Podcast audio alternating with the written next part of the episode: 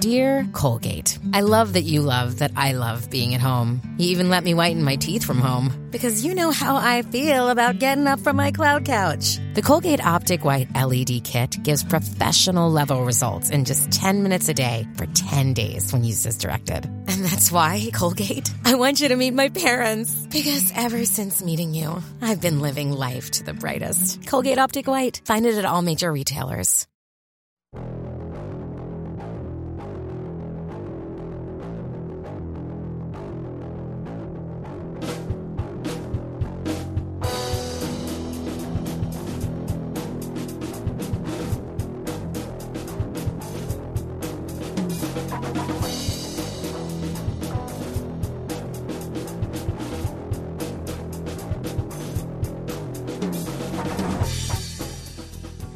Welcome to The Watching Dead, the officially unofficial podcast for The Walking Dead on AMC. I'm Jim. And I'm Aaron. And today we're talking about Season 5, Episode 15, entitled Try. Uh, this is the the fourth in the, the series of Dale episodes, Yeah. Dale titled. The Dale quote. Yeah, they got uh, the character Dale in the writer's room said, What should we call these? I don't know. Remember, forget, try something. Is he, What they're did I either- say in Season 2? They had to go with the watch quote. Is either Dale from season one, or Mm-hmm. About the watch in his ass. And or the- yeah, or I was, I was going to say, or Pulp Fiction with Christopher Walken. And then we'd had uh, we'd have uh, They chose the right one. we'd we'd have titles like uncomfortable, hunk, ass. Uh-huh. Hard to argue. Hard to argue with what we ended up with. Indeed. Uh, who made this episode? It's directed by a guy named Michael E. Strat. Oh God, Satrazimus, uh, who has directed a couple episodes of Walking Dead, but he got his uh, he got his filmmaking start being the cameraman for movies such as Super Mario Brothers, the movie, Oh, yeah. Mhm. and The Crow. So Okay. the the extremes of, of human cinema there, uh, and is written by Angela Kang, who's uh, Ah, yes. written uh, several episodes of The Terriers and several episodes of Walking Dead. Mhm. Uh, and I thought uh, uh, there's a couple rough things that we talked about on the instant cast, and some of those don't bother me as much on second viewings, and some of them are still bothering me. Mhm. But I thought the episode looked great, and the action was well filmed. And Okay, uh, uh, I, I especially like a couple of some of the really dramatic moments, like with Glenn confessing to Rick, uh, how they use light and shadow with him and Dickless. Uh, Yeah, pretty Glenn impressed. confronting Nicholas. I really like that scene. Sure. Uh, th- there are quite a few scenes in here that I like. Uh, what do you think of the soundtrack, especially as it relates to the beginning? Did man, it I work thought for you? Do you see the tears coming out of Reg's eyes? Are those pain or uh, over losing his son or over the soundtrack? well, I just thought it's funny that the CD player was flashing no, like no, no, no, no more. Please, I thought Aiden was no. gone. No more of this. um, no, I, I don't know. I, I actually liked the song and how it fit with the action and the lyrical content and kind. But I don't like how real world it was centered. Like I don't. I didn't need them to have this douchebag music. Well, I mean not. Nine Inch Nails is douchebag music, but Aiden is a douchebag. This was his music yes. his mom and dad and brother are play, playing that to play homage to him. I I thought this whole scene was too operatic, like her burning the note and Yeah, the song just doesn't feel like casserole baking music. Like candlelight, vi- like I get what they're trying to do. They're trying to listen to the music that her son listens to, but come on, yeah, they're gonna hear two notes of that and shut it off. We can remember him without this. sure. If if we had just the music without them starting to CD and There is no parent in the history of parenting who has said, you know what, I want to reminisce about my children by listening to the music they listened to when they were teenagers. I bet that's not that's true, Oh, that's totally I bet true, that's man. not true. Totally true. but I do. They think, look at pictures, they look at photo albums. They don't they don't play the shitty music they listened to as kids. Yeah, yeah. I do think it. Yeah, I mean, I do think it was overblown, and I wish they'd gotten rid of those aspects of it. Are we actually doing the recap now? Yeah. that- Okay. That's, that's the first one. Casserole one thing baking. What I want to say as a public service announcement is that the finale, in, in case you're watching on DVR, zap through the commercials, is going to be 90 minutes long. okay. So most DVRs nowadays automatically adjust for stuff like that, but you might you want to check and make sure and just kind of plan on that. Yeah. So probably, as many people speculate, more like sixty minutes of show, thirty minutes of commercials. Yeah. but still, Sounds about right. it's going to at least have an, another 10, 15 minutes of content extra. Um, so there's a lot of stuff happening in this scene. Sha- Sasha's in the tower shooting. Uh, well, she sees nothing to shoot, but she finally shoots a single walker. Sure. Uh, and there's casserole on the porch. Deanna takes the note, leaves the casserole, and burns the note. Sure. Um, and then we go over to Daryl and Aaron, who are out uh, scouting, and they spot a walker and a light in the distance. Somebody's out there. Somebody who is not, I presume, uh, the Alexandrians. What do you think of Aaron's pronouncement? There's more zombies around here than there used to be. Yeah, it's interesting. I mean, all the W's we see of of uh, on the Walker heads, they could be. So my speculation is that these W's, these wolves, hmm are the Alexandrians that she exiled. Okay. Deanna exiled. So I wonder if they're trying to lure a bunch of walkers in toward Alexandria. It could be because I, I that's what I've. I mean, obviously, I think you're right. I think I, I subscribe to the wolves are the outcasts, and you know dovetails with what Rick's trying to tell her in this episode, which is exile people. You're just creating more enemies for yourself outside Sure. the gate with knowledge of how things are inside the gate. But I don't know. I'm trying to think how this chopping up the. I mean, strapping people to trees to scream and attract walkers that makes sense but what is the dismembering and, and running around of torsos and heads how is that going to be useful I don't and know. if it is useful why Weapons. would they leave a whole truck full of them stuffed in the middle of a forest somewhere they might have got overrun and had to abandon that. that That's Really? what I assumed, but huh yeah i don't and and, and keeping in mind that was such a huge that was like uh, a hundred miles away from alexandria yeah. so that's the other problem I have with the well, these are outcasts of Alexandria theory is like they're Rome, they're they got exiled and they just took over a hundred square miles or hundred circular miles of Virginia, and they're Hmm. not like if they're if they control that much territory, then why aren't they fucking with the Alexandrians? I think they are. I think oh, I think they're starting to. We didn't we don't know when they were exiled. Yeah, Um it could have happened like not very long before they got to Richmond. mm-hmm. um, so that these guys went out there, got to Richmond just slightly before they did, and then took off for some reason. Hmm.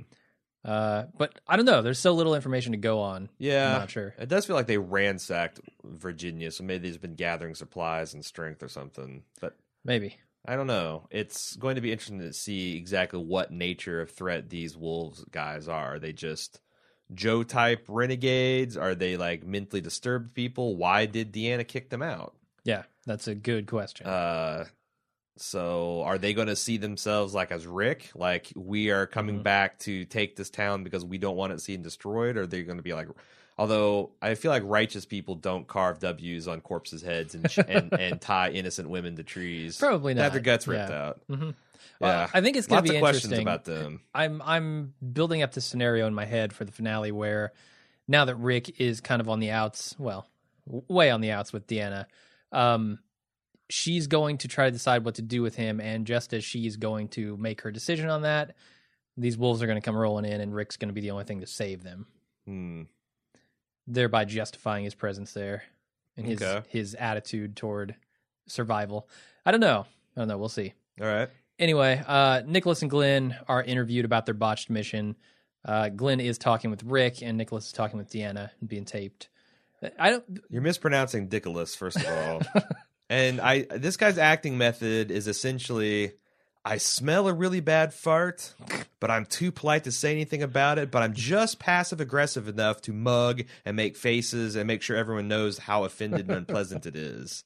It's Yeah, it, I mean, Deanna is this poker player, expert poker player that can read people. That's her mutant. That's her Mhm. special power.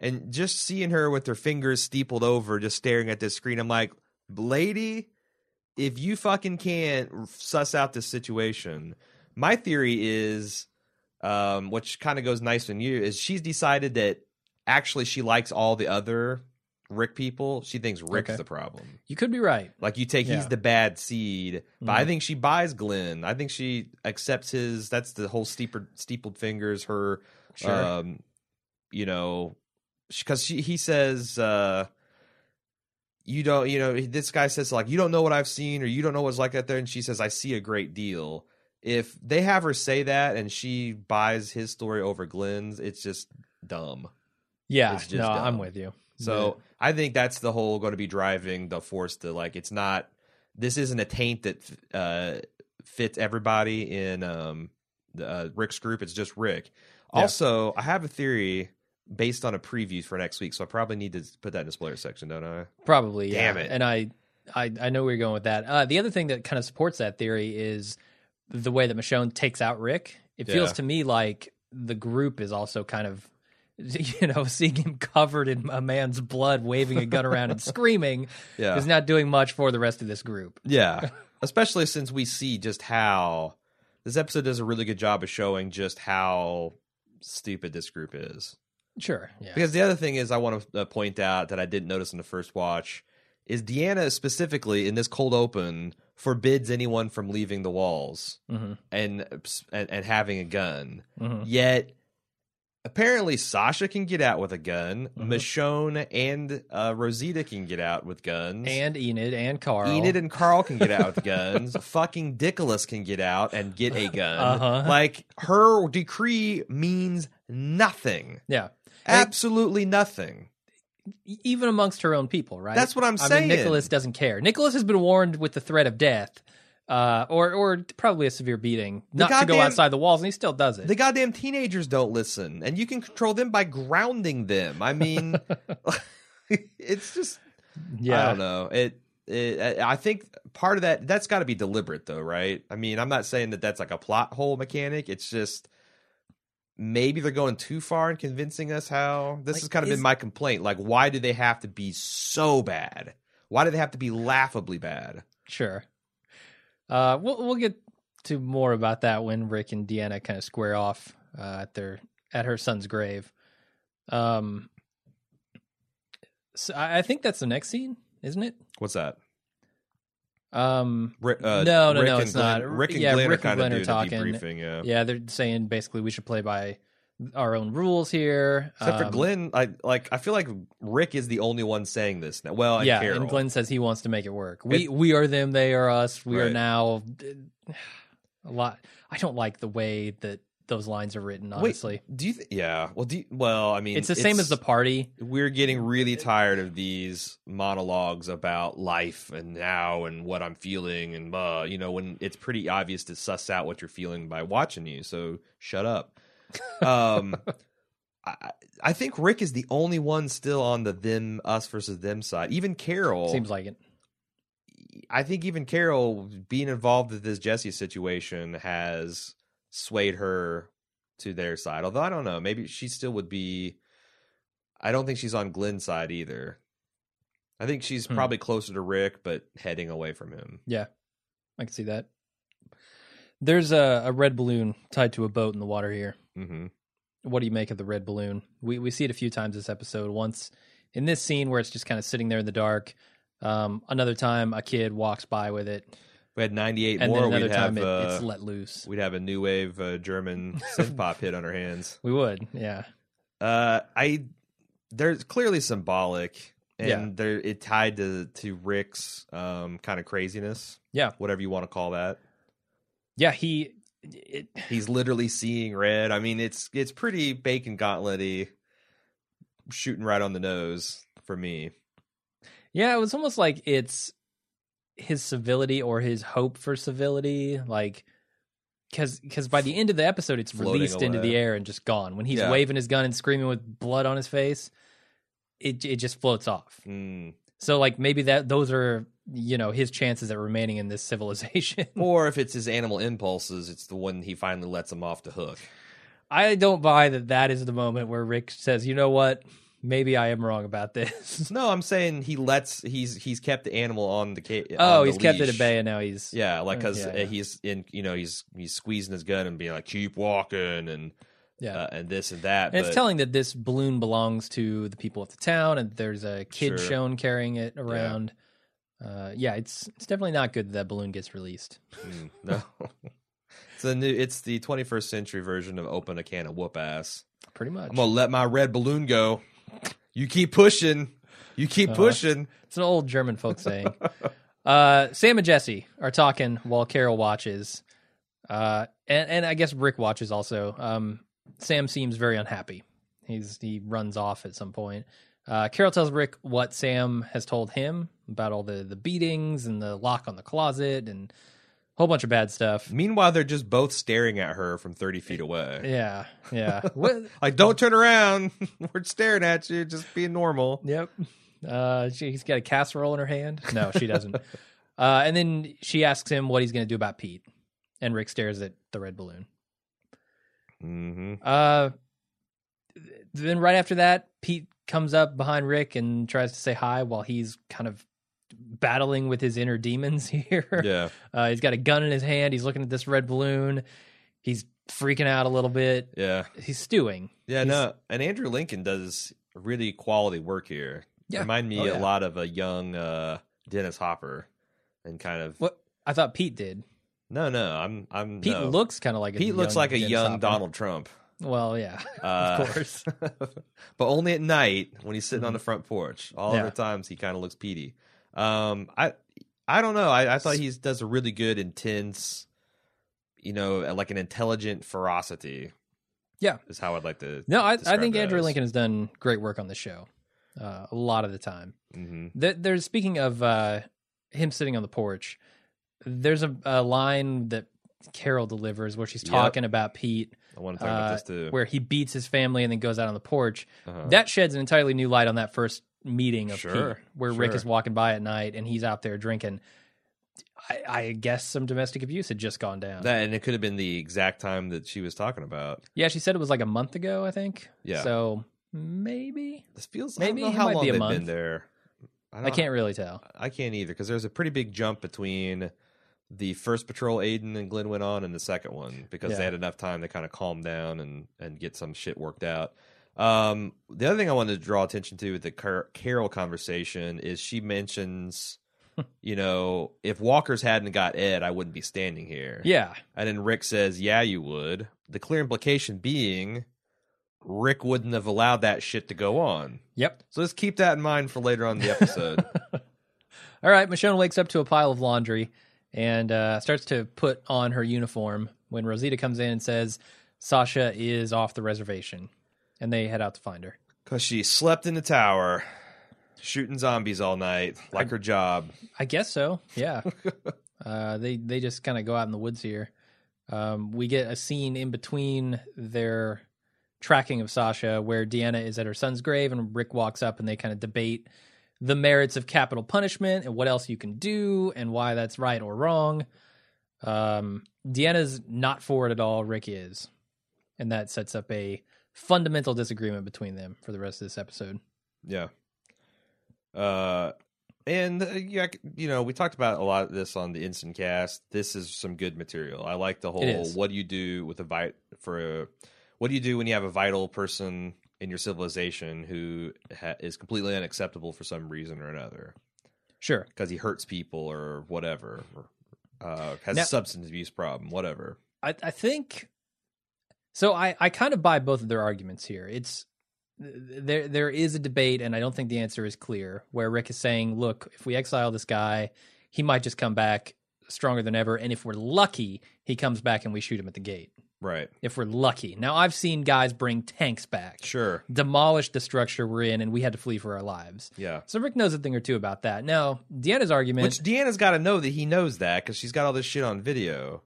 I mean, Watch it on video. the fact that the a, a guy governor came with story? a tank and Yeah. all that stuff, like presumably, or else that was the shittiest interview interrogation I've ever seen. Sure. I'm just trying to think, like, she seems so smug and secure in her understanding of the way things are. Like, I don't know why she just feels like she has to shut Rick down and not even consider this.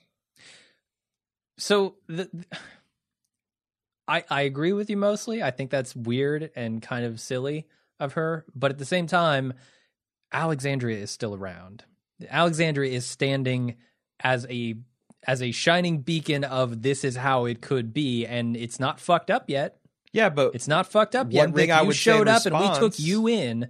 Don't tell us that we haven't been able to survive, and much easier than you have. You've been on the run for two years. We've been sitting in a, I don't know, a solar powered castle. Well, I mean, For forgive two me for years. quoting our own skit, but what is the worst thing that's pulled outside of out of Alexandria? what, what what was it a tank? That because that's my point, though, right? Like that hasn't happened to but them. but that I'm saying Deanna's too smart to not say, yes, we have survived, but man, we've never had a tank come fucking pull up to our gates. sure, We've never had an, encountered a city full of cannibals that were luring people in like But Rick says human it's prey. inevitable. It absolutely has to happen, but it hasn't happened to Alexandria. That's such a fucking gambler's uh She's a poker paradox. player, man. Oh Jesus. She'll, You're she'll right. take that bet You're all right. day. It's internally She's consistent. pushed her chips in behind the cold rolled steel. It's She's a- good to go. It's internally consistent bullshit, but it is internally consistent.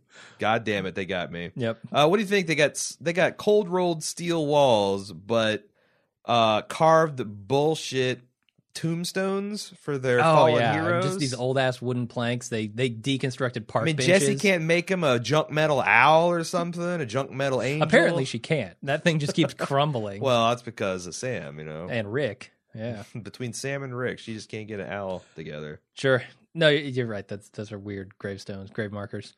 Uh, Rosita and Michonne track Sasha by the trail of dead walkers. Um, not a lot goes on here. I think it was before this happened where they had their conversation about how Rosita was affected uh, by all this shit that's gone down. Um, and and Michonne was kind of affected by getting to this safe place. And we never saw that from Rosita. We never saw her crumble under the weight of hearing Eugene's story was a lie. Yeah. We never saw that. Yeah, she was scared of A- that Abraham's going to hit her, which she will later deny. I mean, that's what I'm saying. yeah, like this, if this these, has been Abraham giving this speech, sure. these conversations seem stupid to me, uh, and it seems they to go over territory that we've been treading for a long time and stuff that we don't really need to be. So, I, Michonne has said for the millionth time she was going crazy out there. She needs to get in. We can see from her excellent performance by Denai Guerrera that she is uncomfortable here. We can guess why those reasons are. Mhm. We can know that when they go outside, that now they're they don't feel at ease in this world either. It's like why do we need a, a three minute scene where they just talk about these things? Or have her talk with someone who we saw affected by it. Abraham. Right? Well, Yeah, I mean that would We be saw economical, Abraham too. crushed by this. but it it suffers from the problem is we've already seen way m- too much of Michonne. We haven't seen anything of Rosita, and now Right. they have to commiserate as if Rosita. Yeah. We've seen all this development go on with Rosita, and then the stuff that Michonne is saying is tedious. Sure. Um, outside the wall. Oh, wait, wait, wait. I know you want to talk about the bleeding walkers. Not, re- I mean, that's No, just too not really. nitpicky. Yeah, but no, I, I would think that a Walker shot in the dead of night, uh, or maybe that. I guess that was more recent. They say it's recent. Yeah. At first, I thought that these were the Walkers that she shot from the tower, and they're still bleeding. Oh, and no, I'm like, no. there's no what? How much fucking blood Like, is I there in don't- a I don't- Walker I don't, even head? think walkers bleed. I think all their blood is coagulated. But Yeah. this show, this show doesn't do that. Yeah, They well, make zombies explode into gore. every every zombie swallow like a bottle of aspirin to thin their blood before they get turned. I guess so. Uh, and somehow that gets in the bloodline and gets pumped by a heart that doesn't work. Sure. Maybe they committed suicide by taking a whole bottle of aspirin. Like it's a startling percentage. Like ninety percent of Walkers are, and then they don't actually- metabolize any of that out. So, you know, it's, Yeah, it just stays in there forever. Yeah. Uh, outside the wall, Carl is sneaking around in the woods. He is spotted by Enid, and they run through the woods in slow motion. They Yep. come across a walker and they throw an egg timer at it. Can we talk about Carl's hat? Okay, what about it? This thing is like an 1840s prospector hat on the way to becoming the sorting hat from Harry Potter. It's getting droopier. Yeah, I, what has he been doing? Has he been using it for a pillow at night? he lives a hard life, man. Probably, probably. Did he lose yeah. his Did he lose his left shoe for a couple of months and have to wear that as a shoe? That hat has seen better days. It's turning into a bag. What? I mean- it- project forward three three seasons from now. hmm What does this hat look like? Uh, he- he's wearing it as a robe. I think. I, I think it's going to look like a burlap a burlap sack with those gold tassel things holding it onto his head. All right. Look like Lawrence of Arabia. his head will be dressed like a Franciscan monk, e, essentially. At that point, Sure. Uh, Glenn, w- w- what do you think of this scene? You, this is just kids being kids, right? yeah. I mean, they're I mean, fucking they're around running with free, zombies. So Sure. I get what she says later on. Um, nah, let's just save her for later. Yeah. Anyway, Glenn tells Nicholas that uh, the lives he lost are all on him and that he's never allowed outside the walls again in a really spectacular scene. Yeah. Uh, I'm I'm digging what Glenn's putting down Yeah. these last few episodes. Like he just was so stone cold. Uh, and every time Dickolas ha- tried to, you know, come back with a retort, he had to shut down for it. yeah, You know, I've been protecting's like, no, no. And then like, uh, are you threatening me? No, I'm saving you. actually, yeah. Yeah, You're- it's you're it's too awesome. incompetent to go outside the walls. It's awesome. People like you should have been dead already. Yeah. Which you could say that about everyone in Alexandria, essentially. Yeah, yeah. I don't think Reg survives very long without his cold rolled steel. Yeah. Uh, anyway, Carl and Enid are sitting by a tree and they're talking about all the things that they have in common. And they are interrupted by a pack of walkers who chase them into a tree where Carl and Enid get close. Carl Carl touches Enid's hand Mm. and goes, "Ooh, that was nice." Yep. Uh, there's a conversation here that seems to make a lot of sense to me. Um, with these teenagers being stuck in this city, which is a lot like a prison. And she's saying, you know, this is how we should be. We should be out in the woods running free. We shouldn't be inside this city where we're. it's- She essentially feels like a hostage. I, I get from their conversation. Kind of an adrenaline junkie too. Yeah. Like she genuinely enjoys the feeling of being alive that you get when you run from walkers and Yeah. are hiding out and on the run. And clearly some of this stems from however she lost her mother. I mean, they're setting up a lot of kinship here, Mhm. uh, which Carl was was keen to explore and she didn't really care much to. Maybe she also shot her mother. How about that? Well, th- I was thinking that with that knife, Okay. that maybe she did have to, if not kill her mother, then to what do you call it, re-kill? What- Yeah, yeah, put her put down. Mm-hmm. her out of her zombie misery, put her down. Um, I I feel like that that's going to be significant between those two. And honestly, I was Yeah. primed to hate this plot, but so far I thought it was really well written and kind it feels of like teenagers. it does. Yeah. It does. It feels like two misfits, Mhm. even in a world of misfits.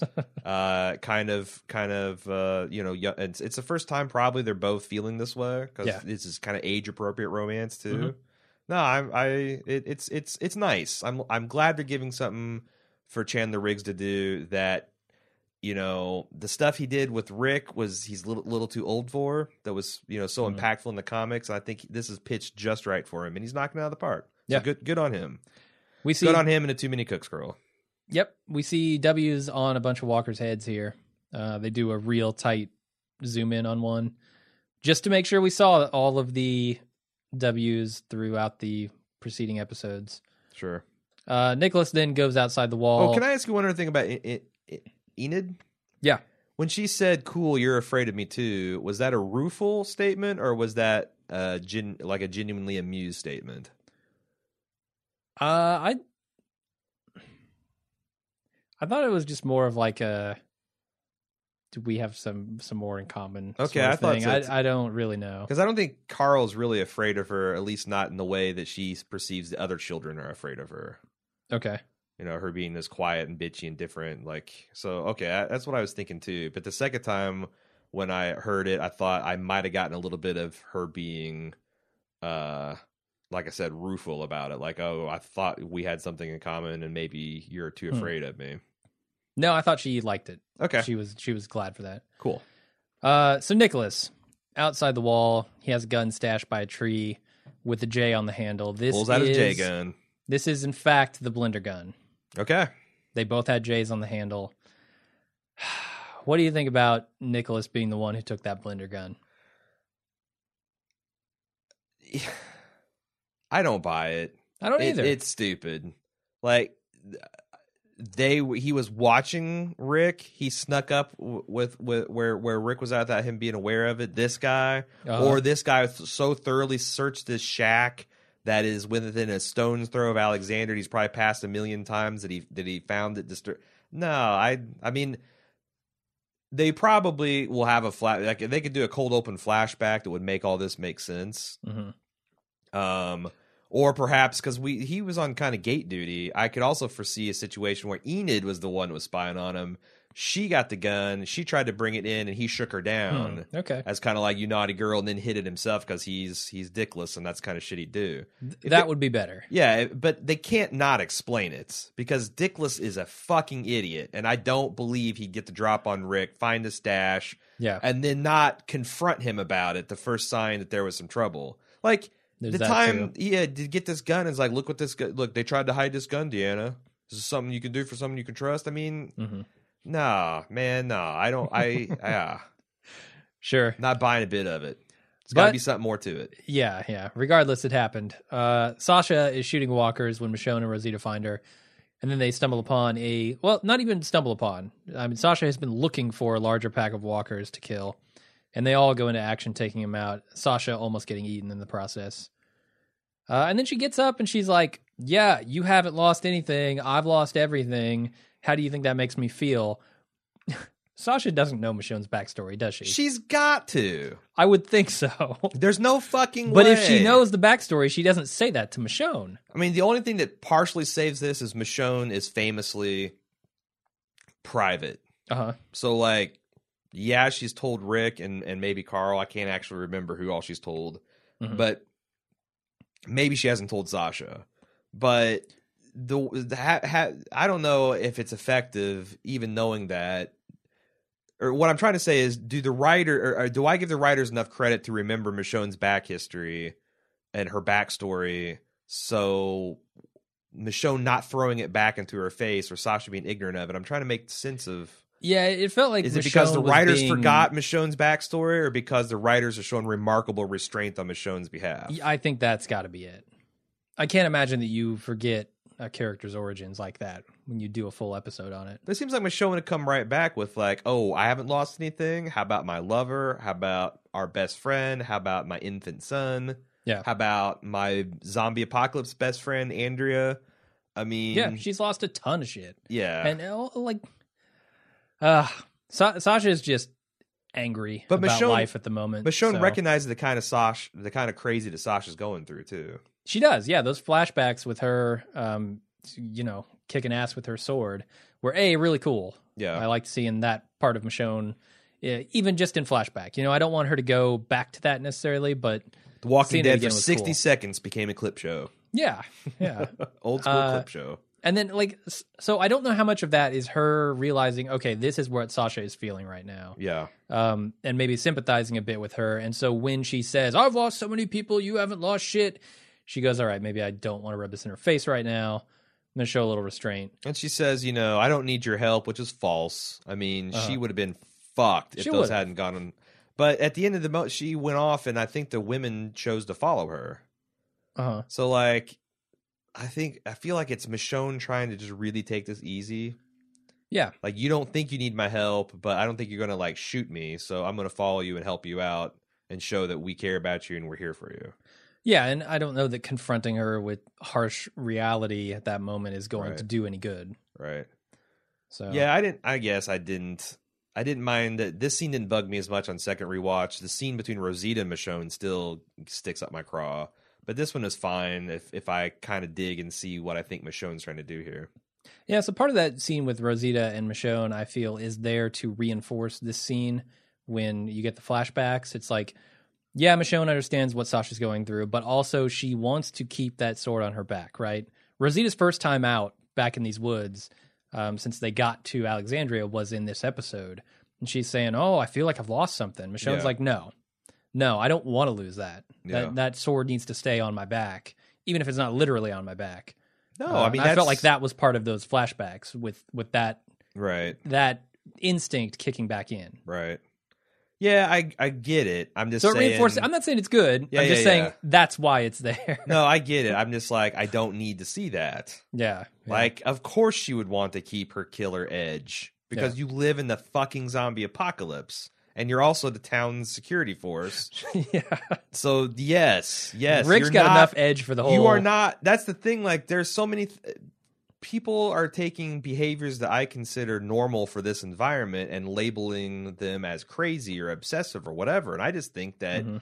it's what you do to survive. You know, it's it's it's whether you use your powers for good or evil that tell uh, that that makes you a crazy person or not. And being out there with no shelter at all will make you crazy. But yeah, I, like I said, I just uh, uh, all this post-apocalyptic navel gazing. There's only so many ways you can do it, and they've done it every fucking way and every combination Yeah. at this point. Yeah, it's starting to become a little too much. And we can just see it. Like these are very good actors and actresses. We don't need so much of explaining of what they're doing with their acting. Uh, Daryl and Aaron come across some dismembered limbs and uh, the set of True Detective.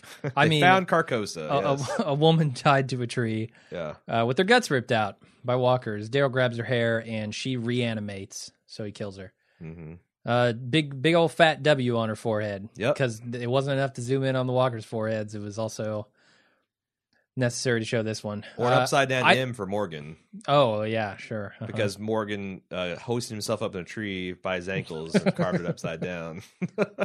yeah, not buying the the upside down M. uh, Not one bit. Sorry, people. now, you know, last week we we had a person email this in and said that uh, Aiden was a greater fulfillment of the Carol's prophecy on Sam about tying to a tree and have and being all alone and screaming and no one to help you and have your guts torn out. Though it was. How about this then? Well, so I think it's so I think it's interesting that Carol described in vivid detail the kind of tactics that clearly these this this evil force outside is using.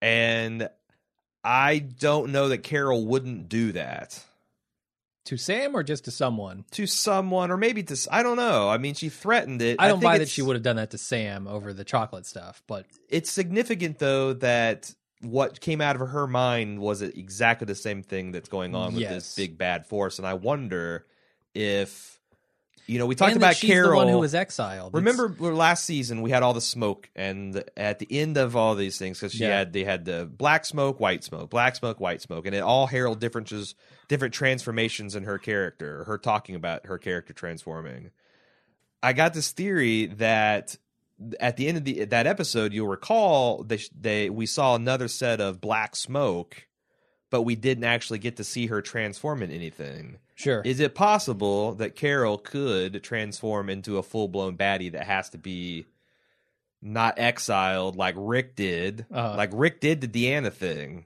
which is another interesting thing that makes me think these things are connected. I don't think And it's he's saying you got to kill people now.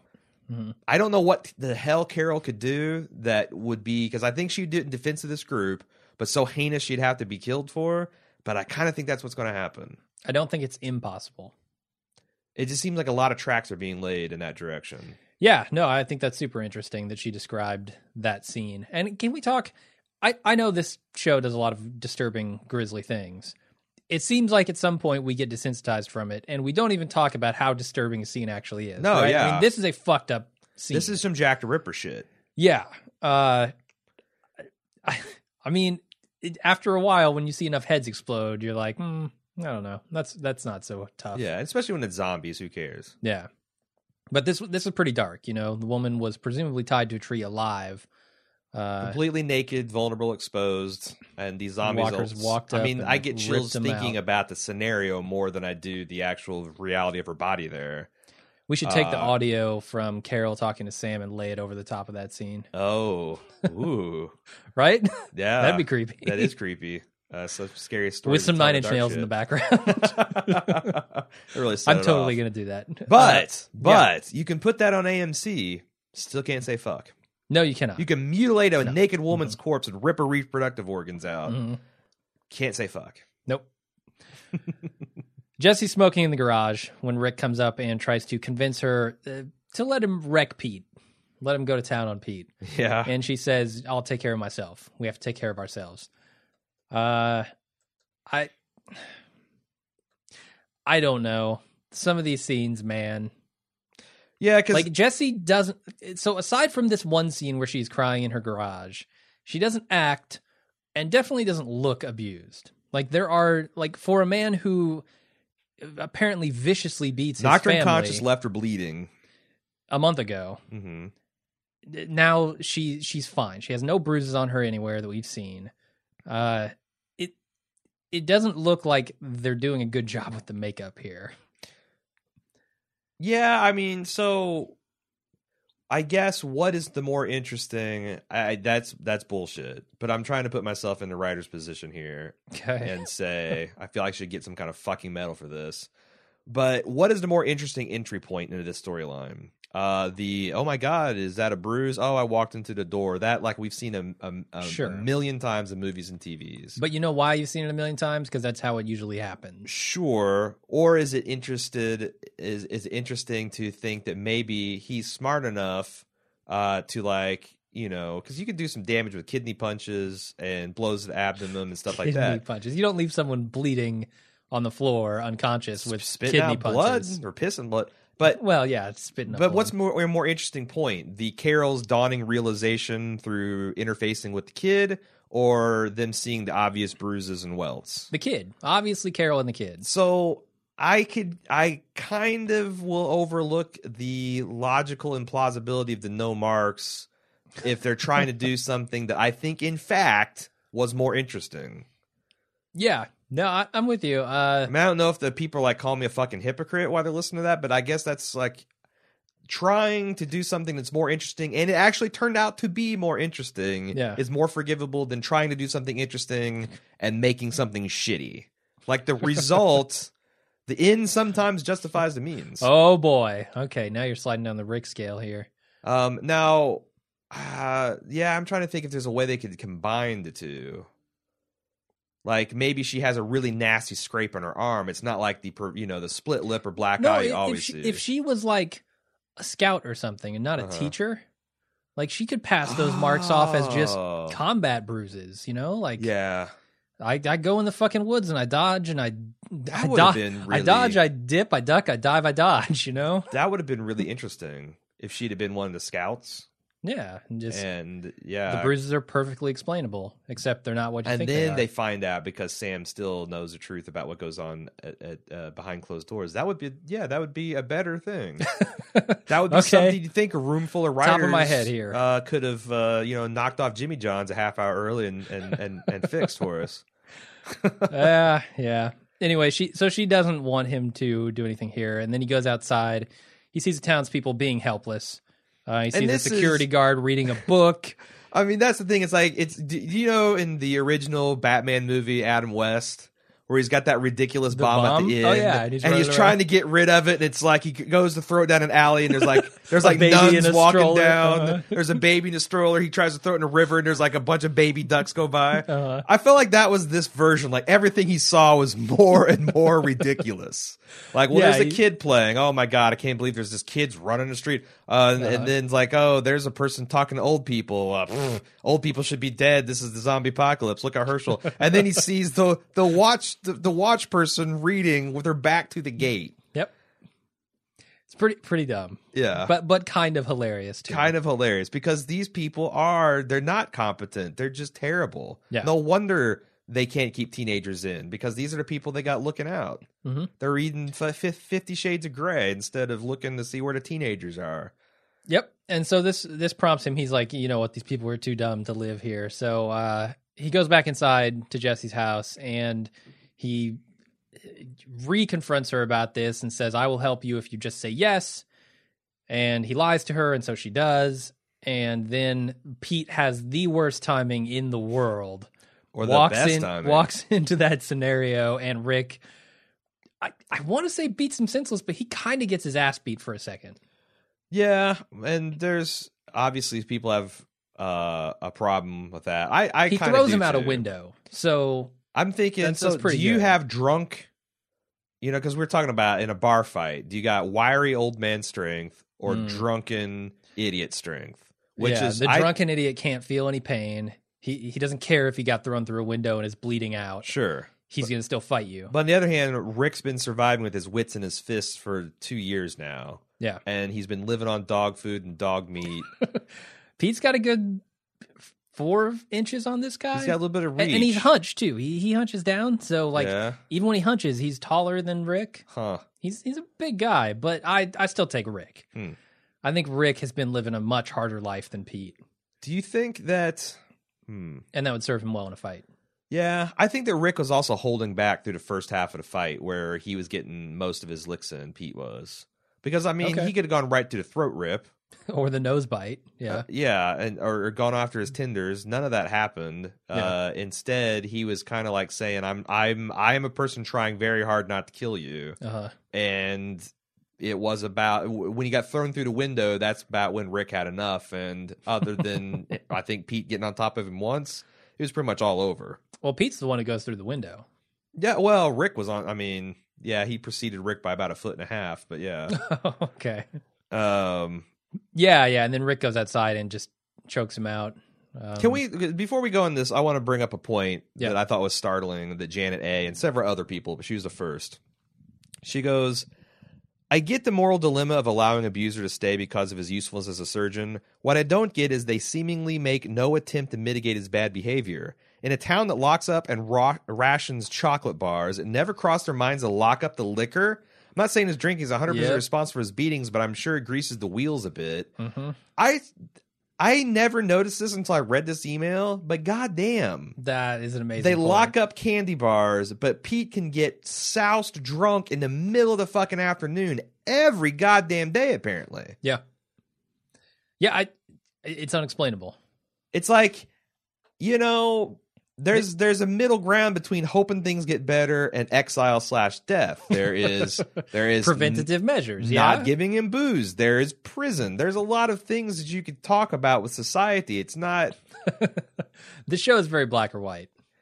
Yeah, I don't know. Do you think it's a mistake to make him be kind of? I kind of think it's a mistake to make him drunk, like he's an alcoholic, because that also takes away his abilities as a surgeon and a doctor as well. Sure. Yeah. Um, I would. And also, you don't need. I think it's it's a trope to assume that men need to get all liquored up to beat women. Some people are just Sure. fucking rageophiles, and that's what they do. That's the thing. He comes out of the back room. He's apparently been working on Terra, but he is blind drunk. Uh, that's what I'm s- in the middle of the afternoon At- when he's when he's essentially doing on his duty duties- all the time. yeah. Yeah. I, I don't know. That guy's a that guy's bad news top to bottom. I think that's what's interesting is as Rick was trying to tell him that that's one of the reasons I thought Rick was kind of off put by him drunkenly stumbling over it in the afternoon because he's like, I'm there's only two sheriffs in here. I'm Mm. always on duty. I can't be drinking. And you are our only surgeon, motherfucker. If my kid Yeah. gets shot or whatever, I don't want your hand shaking and your eyes blurry. Yeah. So that That's a fair explains point. a lot of their weird nervous energy, other than the fact that also Rick wants to fuck Jesse. It, it seems like the only thing that isn't rationed here is uh, power and booze. Power Right. booze bullets. Well, the guns are locked up. I assume the ammunition is locked up Hmm. and given out only when only to proper people. And the Yeah, but people who Sasha's need it. going out and spending hundred rounds a day. You don't think? yeah, somebody someone's would be got to like, notice that. You need you- how many clips? Yeah. How, sorry, how many magazines? We're out of chocolate, but we got just crates and crates and crates of bullets, yeah. just buckets of old Soviet era ammunition. We got a 50-gallon mortar. You want that? drums. I don't know. uh, anyway, Rick goes outside. That's what's like, man. I just, I wonder when a United States of America would run out of bullets in this situation because, you know, I've seen on survivalist forums and guns forums where people literally buy fifty gallon drums of ammunition and like s- keep them in their compounds and in their property. That's not the average person. I'm saying like just in the civilian population, there's so many fucking guns and bullets. They're, they're making bullets out of cold rolled steel now. The- Reg is in the back with the bullet maker, putting the gunpowder in. Sure, sure. Yeah. Uh, Rick goes out in the street and continues beating Pete. Uh, tries to choke him out. Deanna comes up, says, "Stop this, uh, or I'll send you to the Delta Quadrant." Then Rick draws his gun, waves it around wildly, Make and you starts spend screaming. twenty four hours with Neelix. You'll get kitchen duty.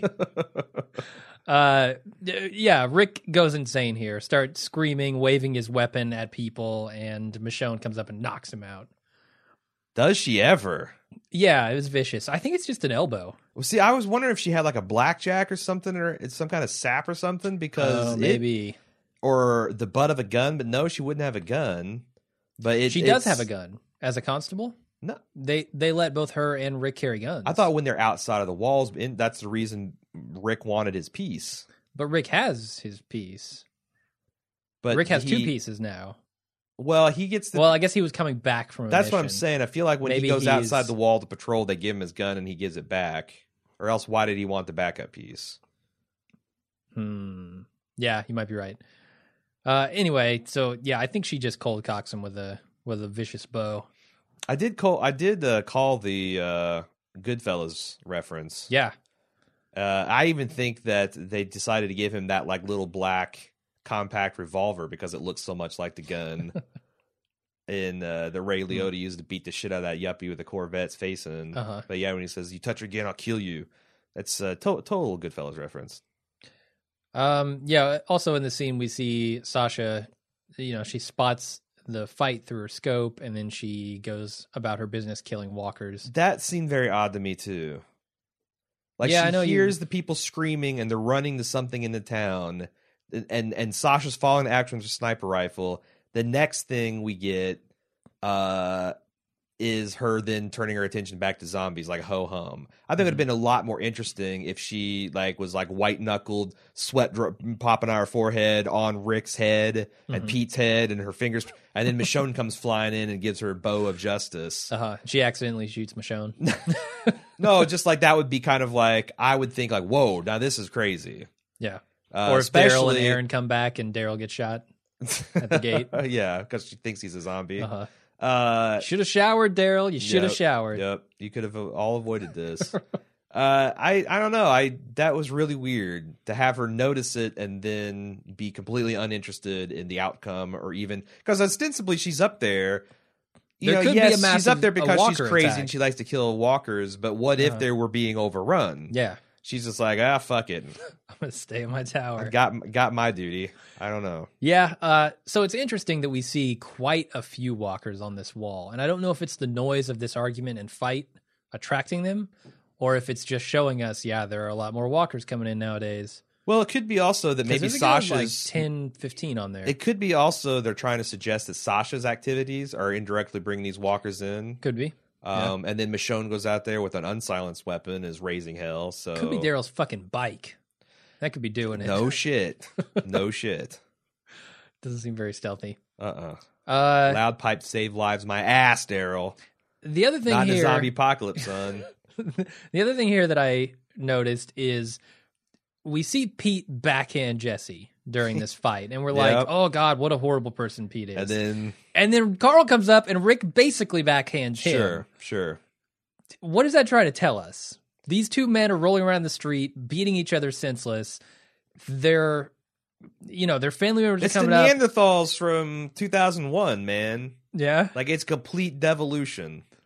Now, All right, I buy that. And then But it's one of them kind of- gets up and is "Blah, blah, blah," crazy. but it's also well, yeah, but it's also kind of yin and yang because I'm still sympathetic to Rick here, and Rick did not Mhm. backhand Carl. Rick No, he doesn't. shoved Carl to the ground. to get him away from the Which, conflict. Yeah. Like if I was in a scuffle with some asshole that needed beat, Uh-huh. I can imagine my son rushing in there to help, and I would probably do the same. sure.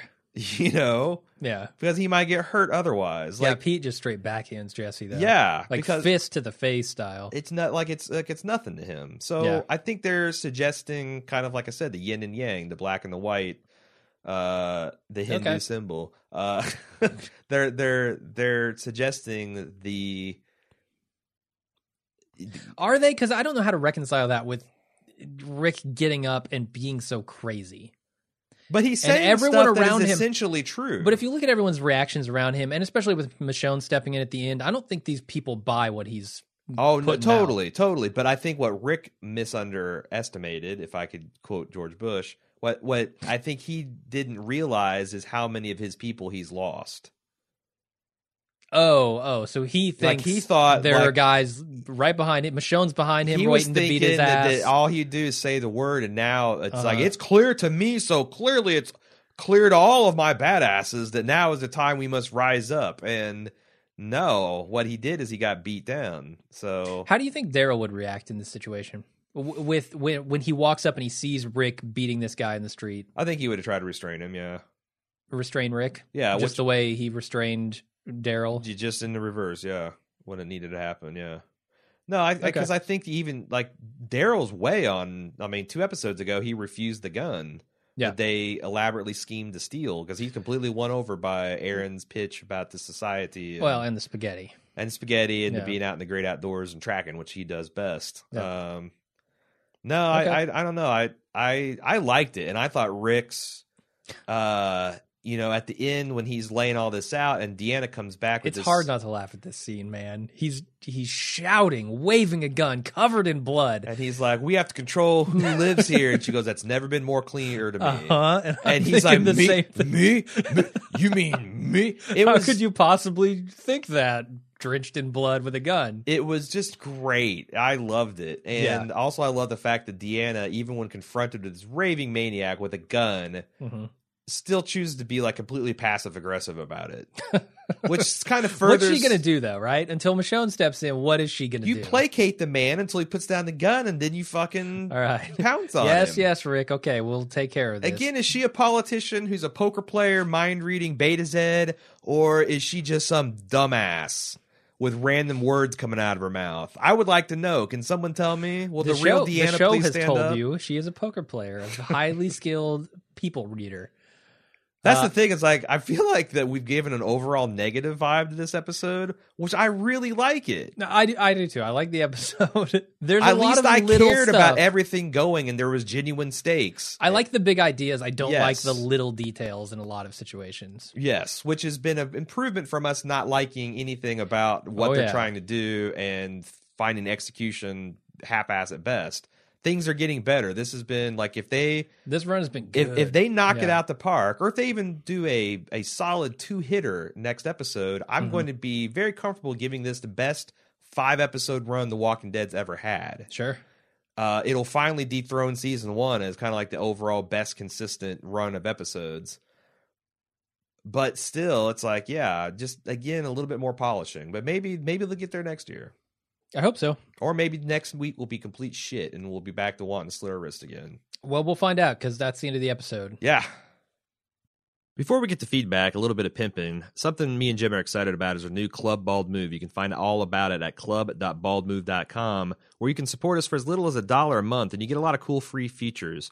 One thing that seems to be really popular is the live watch technology we've got, which I realize is a little hard to explain. So, what we've done is edited out a few choice clips from this week's uh, live watch show, and we're going to preview them here for your enjoyment. Hashtag keep walking. It's not as effective with that Hardwick behind it. He's he's done a lot better job not jumping in and just fucking. Pete's beating the shit out of Jesse and maybe his kid. Hashtag keep walking. We're supposed to be disturbed by this behavior. I mean, a Yeah, couple I'm really podcast guys not. on record as like, I would do this for sport. you know? I'm all of a sudden disturbed.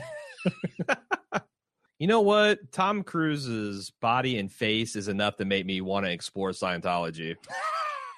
he must be doing something right. I'm just saying. Went back to Indianapolis and I had lunch with my grandfather, my 87 year old grandfather, tried to explain to him what I do for a living. Oh Jesus!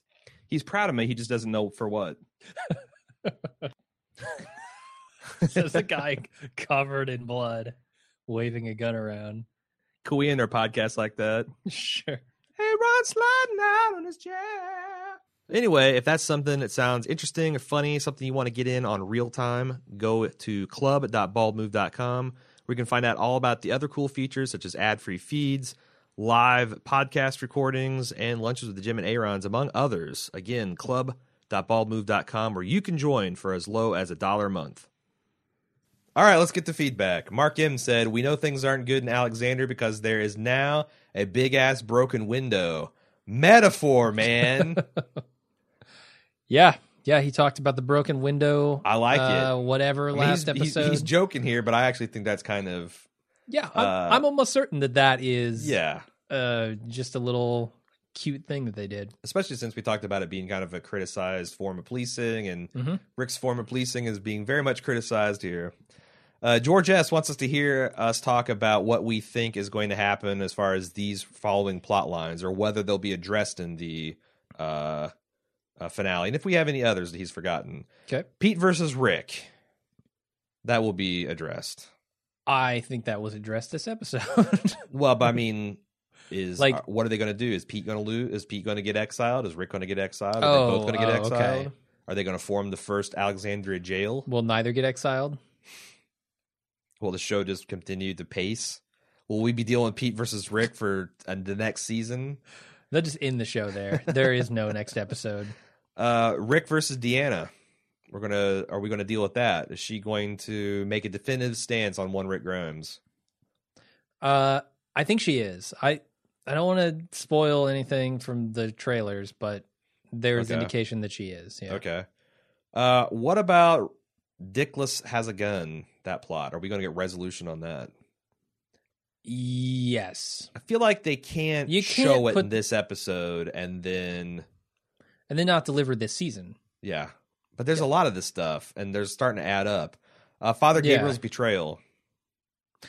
I don't think that was meant to go anywhere. I think Really? that was meant to warn Deanna, and that was it. But by go anywhere, you think that Father Gabriel can face no consequences for that kind of dickhead behavior. Yes. Al- Although no, Maggie heard him. That's what I'm saying. I, I don't think they'll deal with If, that. if it this was just season. Deanna, fine. Oh, man. I, I- so that's a or, big enough or thread. I that- guess when ah fuck, I want to talk about the stuff in the previews. All right, we'll tune in the spoiler section for more on that. Son of a bitch. Uh, how, how about the wolves? Are we going to fucking yes, have the we wolves come to absolutely it? have to have an indication as to who the wolves It, are. it feels like Daryl and Aaron are about to make contact with the wolves. yeah, they're First right behind him. contact. Like he says, this just happened. Yes, when yes. he, he comes up on the lady on the tree. Um, how about Morgan? They fucking teased him all last season. He has not been hide nor hair in this season. Are we going to see Morgan? If not, is that the Um, stupidest, stupidest uh, teaser spoiler and stinger in the history of seasons? I'm gonna say no, no, we're not gonna see him. Then it is stupid. I know. That's I know. so dumb. I mean, I un unless the only reason is to keep Lenny uh, James. James. I want to say Lenny Bruce. I know. Lenny James under contract. That's the only way that's acceptable. Like I, he has to have at least sixty seconds of screen time per season, or I don't know. His rookie contract expires and they have to pay him fifty million a year. I don't. I can't explain why else they would do that. But- yeah. I, I don't know. He's probably coming back, but I'm gonna say no anyway. Maybe the extra ten minutes next se- next episode is just Morgan, All Morgan. Yep. all Morgan, all the time. Uh, Sasha coming to peace or acceptance of or finding a role in this world. Uh, no. Yeah, I don't need I, to see I, that. I don't think. I think she's going to stay crazy at least till next season. I think they're gonna have their. I think they're gonna have their hands full with the Rick versus Deanna. Yep. Dickless has a gun. Pete. Father Gabriel's because I do think they have to address that. Yeah. The Wolves and Morgan. Those are the minimum things I feel like they have to address, and they've got say sixty to seventy minutes to deal with it. Mhm. That's a full episode. It's a full episode. I'm kind of excited.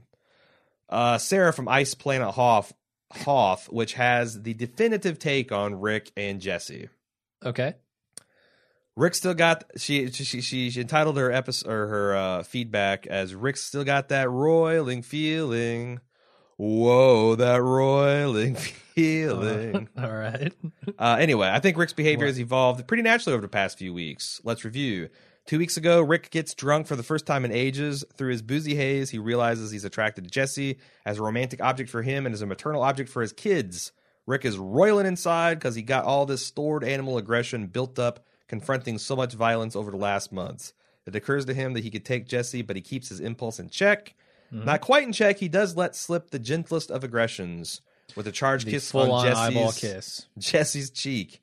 Yeah, she's charitable. It was an eyeball. Y- yes. Tongue to eye. I gave her contact free there. lens cleaning. uh, My contact. Oh shit. Rick treads the line of civility there. The gesture is rash at best and lecherous at worst, but at least he doesn't do anything worse than that, not compared with what he's capable of. When Rick sees Jesse and Pete walking arm in arm the next day, Rick feels for his hidden gun in a gesture born of habit. It's an action that bypasses his conscious brain. He knows he wants Jesse, and his gut tells him it's something is off about Pete. Feeling for your weapon like that, it's just what you do. Say, if you're on a watchtower lookout and you see a potential threat on the horizon, you're poised in case a potential threat becomes an actual threat. Last week, I totally agree with Aaron's take on the Jesse Rick Pete interaction. I think Rick was feeling a bit weird around Jesse because he knew he'd stepped over the line, and I think Rick would have clocked Pete when Pete made his creepy beer visit again if it weren't for that kiss. So his awkwardness and guilt all around restrained him. Okay. Last night, Rick now knows that Pete is a violent aggressor. Combine that with Rick's romantic and sexual feelings for Jesse. Combine that further with his roiling animal aggression. He's justified now. uh, he's Raylan Givens. Yep. He's not roiling. He's ra- railing. In short, Rick is a volatile mess right now. I think when Rick asks, or Jesse asks Rick if he would go to the trouble of protecting anyone in her situation, she's really asking him if she he has feelings for her. When Rick says no, I think he is confirming to her that yes, he does have feelings for her. What do you think about? In other words, I would agree that with Aaron that Rick would even now go at least some length to save any vulnerable citizen suffering at the hands of the abuser. It's just that in this scene, despite their words, it's not what Jesse and Rick are really talking about. What do you What do you think about that particular part of the take? That this was almost an "I love you" more than it was a check on your moral character. It was, uh, and his response was very Han Solo. Uh, I, I, I don't know, man. It's I could see that argument being made, but it feels like a bad idea to start. I don't know that kind of relationship out with a lie. Well, and I, I, don't, I don't, know. Yeah, I, I don't know that I. Although those, you know there aren't very many Disney tales that start out with the sexually jealous guy beating a woman's husband to death in the streets. Sure, uh, that doesn't go happily ever after. Sure. I'm pretty sure. So that relationship is doomed from the start.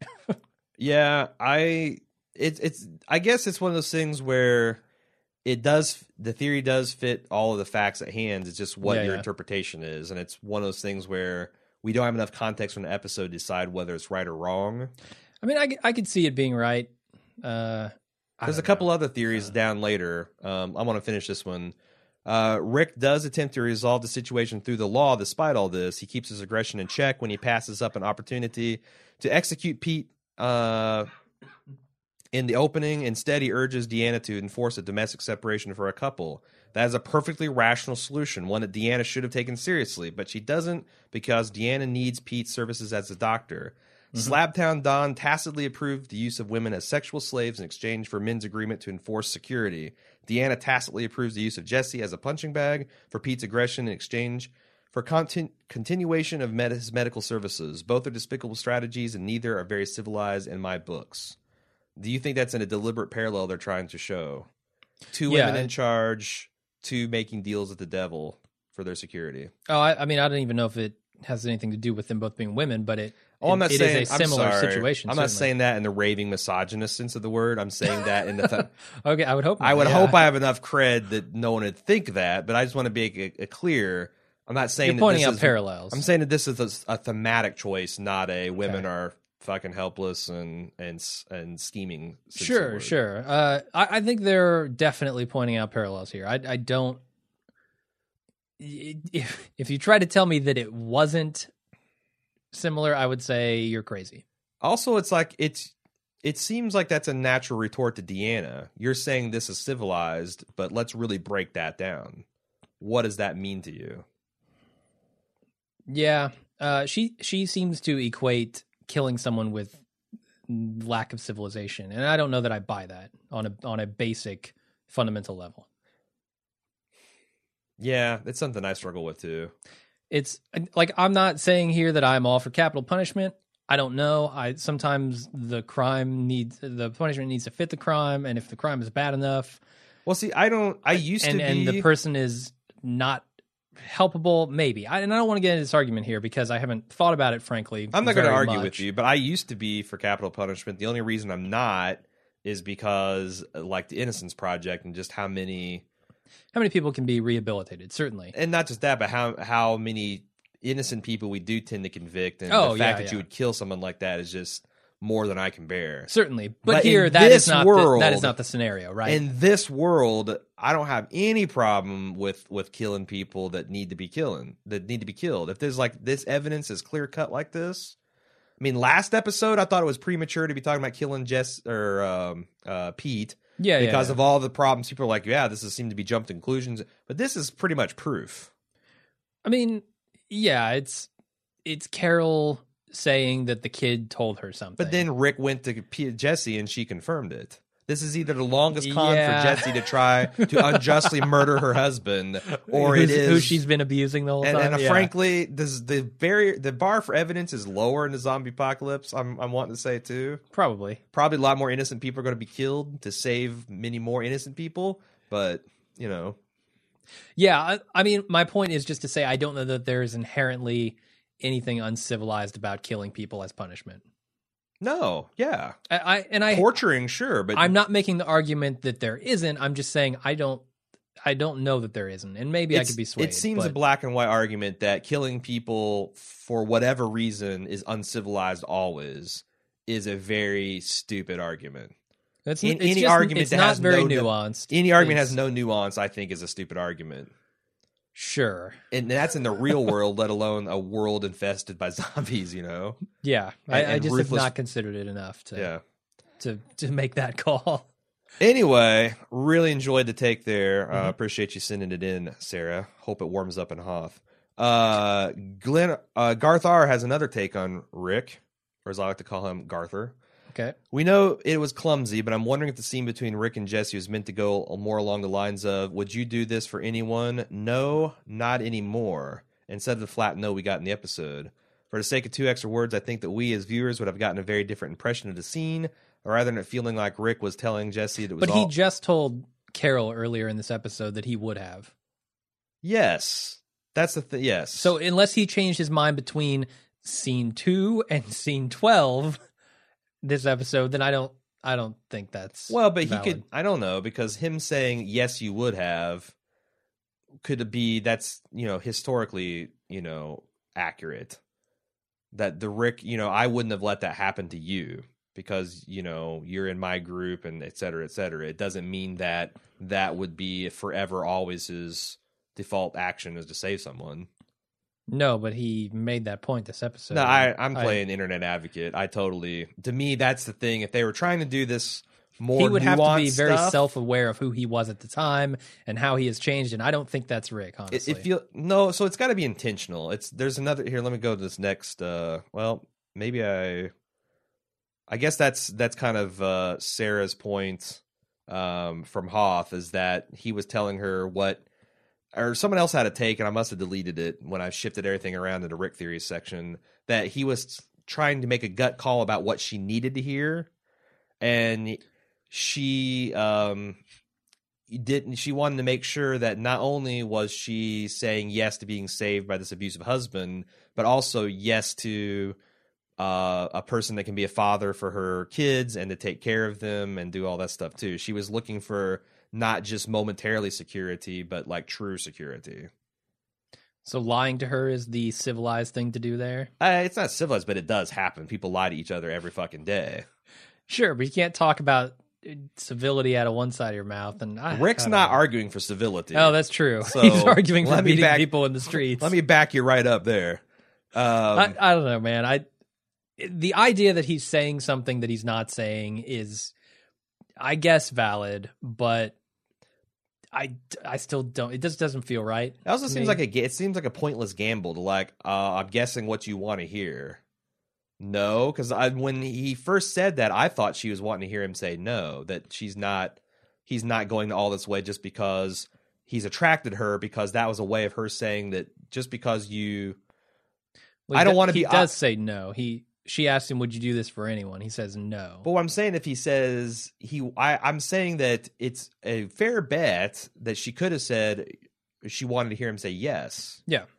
Because she might want to be saved, but she might not want to be obligated to Rick. Mhm. You know, it's like, well, just because you saved me from this situation doesn't mean I want to shack up with you. It doesn't mean that I'm not going to need time to grieve for my husband who I love, even though, you know, like, I think it's weird that Rick took the gamble. I mean, what I'm saying is it could have backfired if he's just gambling with answering randomly. You know what I'm saying? Sure, yeah. I guess that's what I'm I'm trying to point out that maybe we the one of this one of the twists is going to be that Jesse doesn't really like Rick romantically. Although it does seem like that That'd a lot be of funny. chemistry. Yeah, yeah, they do. Anyway, uh moving on. Let me see if I can find where I was at. Uh Jeremy R. So this is something that's a little bit audio. This is an audio visual thing. Uh, I've shown Ri- uh, Jim these pictures. I'm going to sh- post them in the show notes. But Jeremy R says the show has been teasing Morgan's return all season long with only one episode left. Something has to happen next week, right? I can't take credit for this, but someone on Reddit posted images of the severed limbs that Daryl and Aaron found. The clothing on the dismembered arms looks very similar to what Morgan has been wearing all season long. There's also a wedding band which looks almost identical to the one that Morgan wears on his left arm. Mhm. Also, the sunglasses that Morgan's wearing in the episode or in previous episodes are laying there as well. Or it looks like it. It's with the image I had, it's kind of tough to tell. Has Morgan been captured by the wolves? Is his torso going to be ca- catapulted towards the group? I guess we'll see. He yeah, links I'm, the I'm pictures. rooting for trebuchet uh, zombie torsos so coming over the cold roll walls. what this picture is is a pair of arms belonging to a black gentleman who is wearing a wedding ring and he's wearing khaki colored uh long sleeve Windbreaker shirt type. Yeah. windbreaker type shirt with the sleeves rolled up Hmm. which is exactly what um morgan is wearing in the season stingers that we saw and it's probably the glasses but i'm not 100% w- willing to say that that's what that is laying in the grass the glasses that he was wearing too Mhm. what did you what do you think about this theory so there are a couple of big questions I have. One like of is which it a, is a really deep uh, s- uh uh foreshadowing easter egg It could be.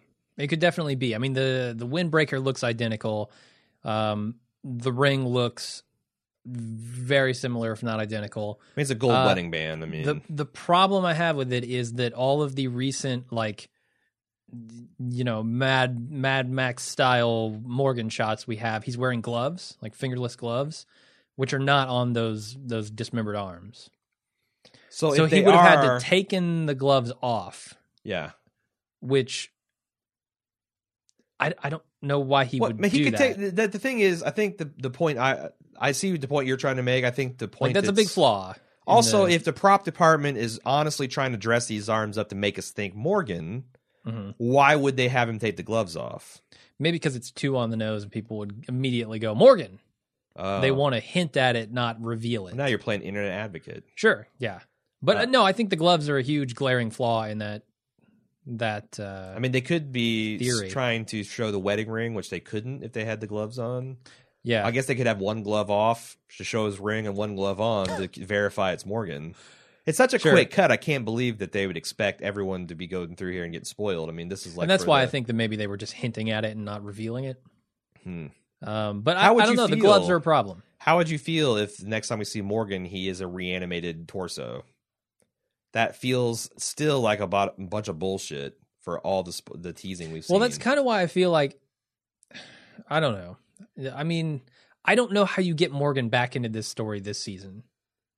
Like Aaron and Daryl just find him. Are we going to deal with Morgan and the Wolves and Pete and Deanna and Well, Rick it would be cool if they and Father see- Gabriel? Like, it'd how be- many issues are we going to deal with in this final episode? Right. It would be cool if they saw Morgan and like saved him from the wolves, but the problem I have with that is that again, as we've discussed, Daryl has never met Morgan, Sure. and Aaron sure as hell hasn't No. met him. So they would have to be deciding to save one random tied up dude from another random group of dudes. Like for all Mm-hmm. they know, the one guy they tied up is the maniac that they've been able to Yeah. successfully detain. So yeah, I don't hold much hope for that, but seeing him as just a zombified head is going to be super disappointing to me. What if they go? I feel bad for Lenny at season that six, point. episode one is a flashback of Morgan. Okay. and then leading up to him being caught by the wolves, dismembered, and then that shot again. I mean, I, if it's even if it's a, st- a substantial new information, Mhm. uh, a substantial new scene that they'd shoot that would really give me some detailed insight in his character, I'd still feel cheated because I Okay. want to see Morgan and Rick back together. I want to see a healthier Morgan and how he deals with Rick and all this stuff. Okay, Plus, I just he's a really good actor. he is. He's fantastic. He yeah. knocks it out of the park every single time he's on the show. He gives a shit, and we could use more of those guys. Mhm. So, anyway, thanks for that, Jeremy. Justin G said, "Is Carol not the perfect post-apocalyptic wife ever? Not only is she on Rambo level of badassness, but she's apparently a mean ass cook in the kitchen and will look after your kid. If I'm Rick, I'm seriously torn between the utter hotness of Michonne's ass and Carol's overall awesomeness. Which it's looking pretty good in the the wake up scene. Don't frequently objectify women on this podcast, but Michonne, damn, when she was she Yeah, was distressed over her uh, uniform and wearing the tight leather pants. sure. Uh, good, Nothing wrong nice with work. that. Nice work. Tara would have given her a fist bump. Tara would have definitely given her a fist bump. and want to know she had plans on Friday. Sloaness said, I think Rick has been nuts from the minute they got to Alexandria. Frequently, or sorry, frankly, I think even on his good days, he is right on the edge of completely mentally losing it. But Alexandria has finally flipped his lid. When he kissed Jesse at the cocktail party, I was waiting for Lori to walk through the room with her white dress and a martini in her hand. My take on the whole Alex- Alexander thing has been uh, cracking like an egg since they walked through the gates. Mhm. Uh, Rick waving his gun around reminded me, uh, so reminded me of the prison when he was waving his gun around when Sasha and Tyree showed up. I really feel bad for him. His him his whole mo is keeping people safe before the walkers, and now the last time he sh- tried to be cool was with the governor, and Herschel ended up dying. I think that kicked his ass. If you think about this experience he is in, where he has told himself he is justified in doing horrible, god awful, brutal things because this is how you keep people safe and survive, then he gets to this place where people have survived without doing all that. Alexander itself is messing with his whole set of justifications of who he is and how he has behaved, which is something that we kind of danced around. I didn't dance around it. You you poo pooed on it. Well, I but- was taking Rick's side that, Yeah. like, in the back of his mind, you know, he's always saying, well, they didn't have a tank show up in their gates, but they're still safe. yeah. Well, they didn't have to deal with cannibals, I, that's and yet they're sure. surviving. That's you the point know? I made. Yeah, I, Yeah. it, it, it could be that, but yeah, uh, uh, Rick is you know uh, Rick's questioning a lot of things at this point. Anyway, she continues. This is another alternate take with Rick. Uh, if he buys that you can survive without being brutal, then how does he live with what he himself has done? That's my take on it. Jesse said, Would you do this for anyone? He said, No. I don't think Rick meant only for hotties like you, babe. I think he was thinking about all the people he hasn't done it for, starting with the orange backpack guy, which is still one of my most horrifying things ever for this show. Maybe I'm filling in for poor writing, but that's how I read it. What do you think about that? That this is a conditional no. Yeah, essentially. That it's like a Carol sure, uh, Jesse sure, backpack guy. Red and no. backpack guy, no. Yeah. Alexandrians, I don't have the hots for, no. Yeah, I, I suppose so. It's still uh, it's still less than satisfying. It, to me. it doesn't take away from any of the criticisms we had on it. Uh, Dan from Philly wonders uh, if you're going to scout for recruits, why wouldn't you have binoculars or at least night vision scopes? They have suppressors on their guns and night scopes on Sasha's rifle, but absolutely nothing to scout out possible new people from a safe distance. Daryl's also riding a bike in here five miles away, so Yeah, they are not really taking a lot of practical scouting. that's the advice thing, here. man. I'm listening back to We're Live, the Uh-huh. the zombie podcast. Yeah, uh, which is a radio drama, which is Sure. really good. Yeah. listen to that if you haven't. Um, they do so much more interesting things with the notion of let's figure out what's going on here. Let's take these very rational precautions. Let's set up shop somewhere. Let's start Sure. growing food, stuff like that. Which I feel like The Walking Dead does a little bit of, but not much at all. That's what like I've- they're not trying to find out anything about what's going on in this world. that's why I started They're just survival guides. surviving. Yeah, that, because I think there's so much rich, interesting stuff you can do in this world that they just don't in favor of platitudes about. Well, it sounds like Kirkman doesn't want to do any of that. He wants this to be, uh, I I don't know, a story about just the humanity of these people, not about any logistics whatsoever. Well, yeah, I don't know because you know obviously the comic keeps mo- you know the comic's about twice as far ahead in history as where we're at now. And it's you know they they do explore other things, but yeah, that is definitely when he says a that the weakness. CDC is the weakest part of the show and he regrets doing it, Sure, I think that was pretty interesting, actually. yeah, Those are the kinds of things that I'm sort of on board for as well with the zombie I apocalypse. made a story. mistake at being too specific about the science behind it, and yeah, no, and now we can't have walkers, stealth walkers, and Sure. running walkers. and- sure. I don't know, Uh, Lori S says power walkers. power, wa- power washers. Lori S said if the finale doesn't open dealing with the major Maggie omission from this episode, then this signals some more napping at the writers' table on Maggie. Why show Maggie listening to Gabriel's revelation, to Deanna, if that storyline was going to fall by the wayside? She didn't say anything to Rick. not what Gabriel said, but how Maggie handles this information. Unless Yeah. part of the next episode runs in parallel timeline to this one, we can only assume that this means that Maggie has not gone back and told the group right away about what Gabriel has said. This is huge for me and quite frankly signals treason by Maggie towards her group. Or, which would not surprise me, is just another example of the writers inadvertently creating suspense by forgetting to tie a detail in with the rest of the story. Yeah. This is an interesting point, and someone else emailed in with essentially the same point, which is if if Deanna is this angry to the point of leaving a perfectly serviceable tuna casserole out on the door and burning notes, and you know being ca- taken as why is she so polite to Rick when she shows up? He shows up at the graveyard. To And also- not stir shit up. If Maggie's told the rest of the group, why is Rick not on like full fucking battle alert from Yeah. the jump? No, that's the thing. I don't think she has told the group. So because the writers forgot about her because she's honestly not telling them yet. because they wanted to tell a different story and they just decided they're going to do it despite the implications for the story that is going on currently. Well, but that's Like, right? they can't right? do they can't keep doing that. Oh, they can and they will. Until this show stops making billions of dollars, they will. Trust me. Fair point. I'm just saying She's right. She's Maggie- absolutely right. That is that is bullshit. That Maggie didn't go immediately to Rick and say, sure. "Gabriel is a loose cannon. Sure. Gabriel's spouting off nonsense about our group. Yeah. Do something about it." And there's way more and that- and even if she did uh, off screen and Rick ignores it, what does that say about Rick?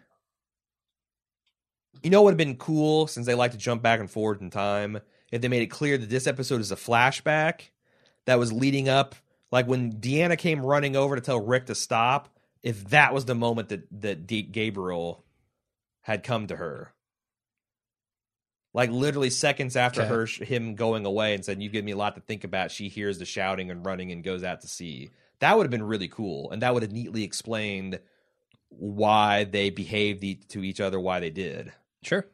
That- Wonder that why would've they, been cool. they they didn't do that. Got 'Cause- too burnt burnt from the time jumps last season. Yeah, I don't know.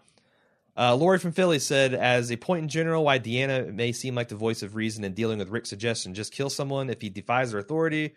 The truth of the matter is they're not living in a civilized society. Rick's absolutely right and speaks from experience that exiling someone is only going to come back to haunt them, like it did for Carol. Mm, she came back and saved No, her I, asses, I but- added that just I know. uh, yeah. for, because I'm like, you know, sometimes we do the same shit ironic. we accuse the writers of. what do you mean? like that is a fine point until you realize that uh, you know That it didn't actually happen that way? exactly you exiled someone they survived they came back later et cetera, et cetera. Yeah. And everything was just fine. anyway sorry lori let me continue Maybe the Um, wolves are going to come back and save the Alexandrians from a horde of walkers. That's exactly what she read her mind. Al- ironically, Oh, really? f- for Deanna, her potential exile Rick is probably going to have to save the simpleton Alexandrias, Alexandrians when the other exiles come back to attack, which begs the question: Okay. yeah, yeah. How in the heck did Deanna's crew muscle out and exile anyone that could possibly have been worth exiling? Fine. yeah. They're all good point. weaklings. What will be interesting is finding out what exactly these exiles did that warranted being thrown out and what sort of incompetence they must have been if Deanna was capable of exiling. They them. did, they just had the drunken Pete do it. Pete Pete wandered up and said, "All right, "You guys need to leave," and then he kind of drunkenly pushed them out the gate So they just keep him in a rubber room uh-huh, and until they, need him. They to- unleash him when they need the bat. He's like the dedicated bouncer. uh-huh. He's like the gimp.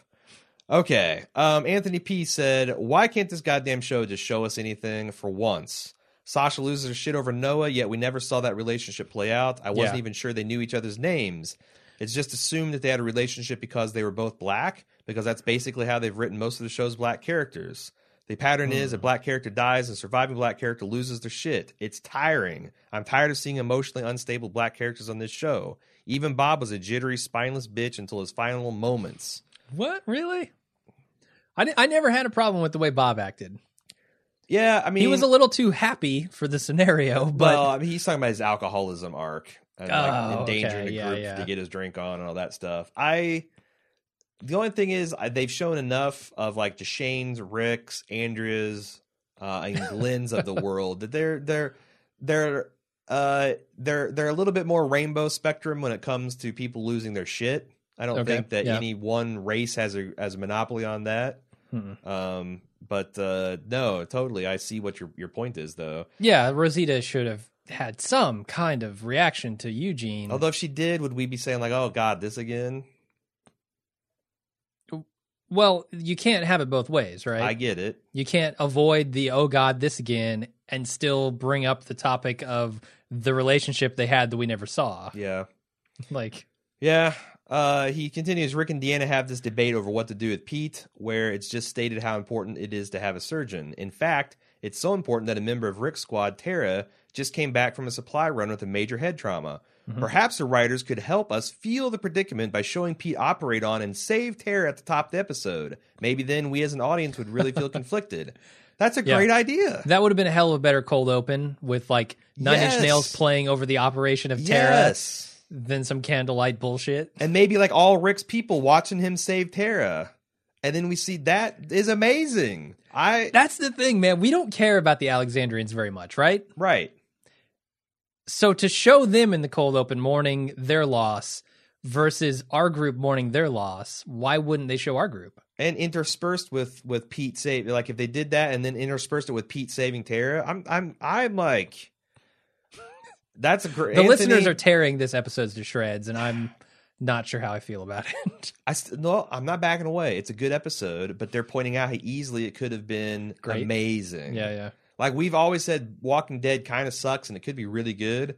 Now it's getting kind of good, but now it's like, well, now we need to take it to the next level. I don't think there's anything wrong with that. Yeah, I guess. It's like, are you ready? Are you willing to settle?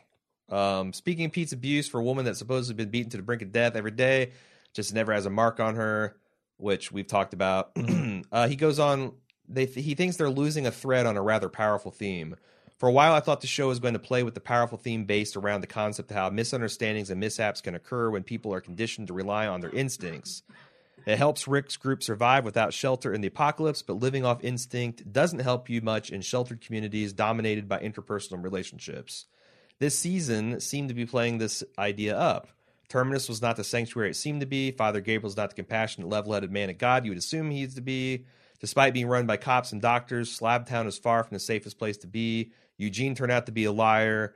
Daryl is deeply affected by those ar- around him despite his facade. Carl Carol is crafting an image of herself for the Alexandrians that could be further from the truth. With that in mind, I thought this Jesse storyline would play out differently. And we talked eh, we talked about this last week how people thought that maybe Jesse will be the abuser, or there'll be some other misunderstanding. Yeah. But he says, what do we get instead? A scene where Rick one uh, betrays everything about his character as a pure-hearted protector and not just a vengeful side piece. And two tries to make a power play as the new and thus inherently untrusted sheriff in town. He should have known better than to play it this way. It was lazy as it gets from a plotting perspective. So also, the Walking Dead writers could have a fight scene that manufactured drama between two factions. What do you think about this take? Uh, yeah. I mean, I, I don't know. The more I listen to the listeners justifying Rick's no in that scene, uh, the less on board I am with the idea that it was a total betrayal of his character. But at the same time, it's hard not to see it that way. Uh, yeah, I, I don't know, man. The show, the show's gonna do what it's gonna do, and it's Yeah. gonna continue to be Walking Dead. And I, like I said a few weeks ago, I kind of came to terms with what this show is. Is it fucking with you that it's been pretty good the last? I think five so. weeks? I think so. Yeah. Um, we're in the uncanny valley, we are where it's not. It's definitely not great, the unshitty valley. but it's definitely not bad. it's the unshitty valley. It's not The unshitty- shitty, but it's not not shitty. yeah, yeah, yeah. Uh, it's not so not shitty as to be good right, right. or great, rather. Yeah. Uh, Matt D has a thought about the wolves. And essentially, he's saying you got the wolves, and then inside Alexander, you got the sheep. He Okay. wants to know um, if there's going to be a concept of a wolf In wolf sheep's in sheep's clothing. clothes. Is there Yeah. someone on the inside of Alexander that we should be worried about? And is that guy Rick. dickless? It's Rick. No. Yeah. He's not working for the fucking wolves. Get out of here. No, but he's outside. He's the wolves outside the. What I'm saying The is, community. what I think he's Do you asking think there's is going to be there an a- actual wolf? Is there a betrayer? And I think that, that Uh, That could be Nicholas. That could be why he's stealing guns and stuff like that. it could be, but it doesn't seem like he is trying to take out his own group. He's really pissed at Glenn right now. Well, we don't know why. Okay, when Aiden, Aiden and him were out on that supply run, and I'm I'm thinking off the top of my head, so forgive me. And they lost their four people. They didn't say anything about it being zombies. They said it's because they stayed calm and we panicked and shit our pants. What if they met up a wolf scouting group and those guys uh, said that you know we will help you when the time comes. Give Alexandria to you if you let us go. So it's not just a supply run gone bad. It's them being like Benedict Arnold's. Okay. And now Nicholas is the last of that, and he has stolen a gun just so he can effect. so a- he's the a only one of coup them that on the didn't get inside. exiled and or killed. No, I'm saying that the wolves are exiles or whatever, and they were on their supply run, and the wolves ambushed them. And Aiden and Nicholas said that we would help you take over Alexandria Oh, when oh. you show up, at Alexandria, in exchange for our lives Hmm. and maybe positions of power within the community.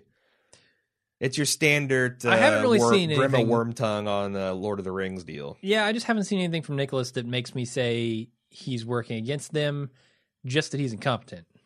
He's the only one that uh, they've even given a hint of that to, though. So Yeah, the gun thing is is weird, but I could also see it just being him protecting his community against Rick yeah. and and being mad at Glenn.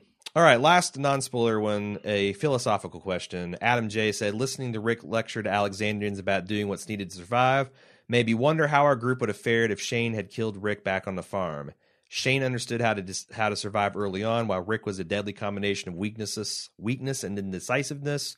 Rick was too busy leading walkers into the barn, driving Randall 18 miles out, and farming to make any hard decisions. Shane said it best Rick, you got a broken woman, you got a weak boy, you ain't got the first clue on how to fix it. I'm confident that Shane's leadership would have saved countless lives and had the group operating as a finely tuned survival force. What do you think? Uh, you could be right.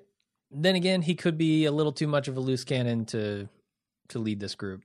See, I think Shane, he was so ready to survive that he might have gone over to the governor slash Gareth side of things. I could definitely see that. Whereas Yeah. Rick needed the little bit of weakness to kind of allow him to be tempered by people like Bob and Herschel.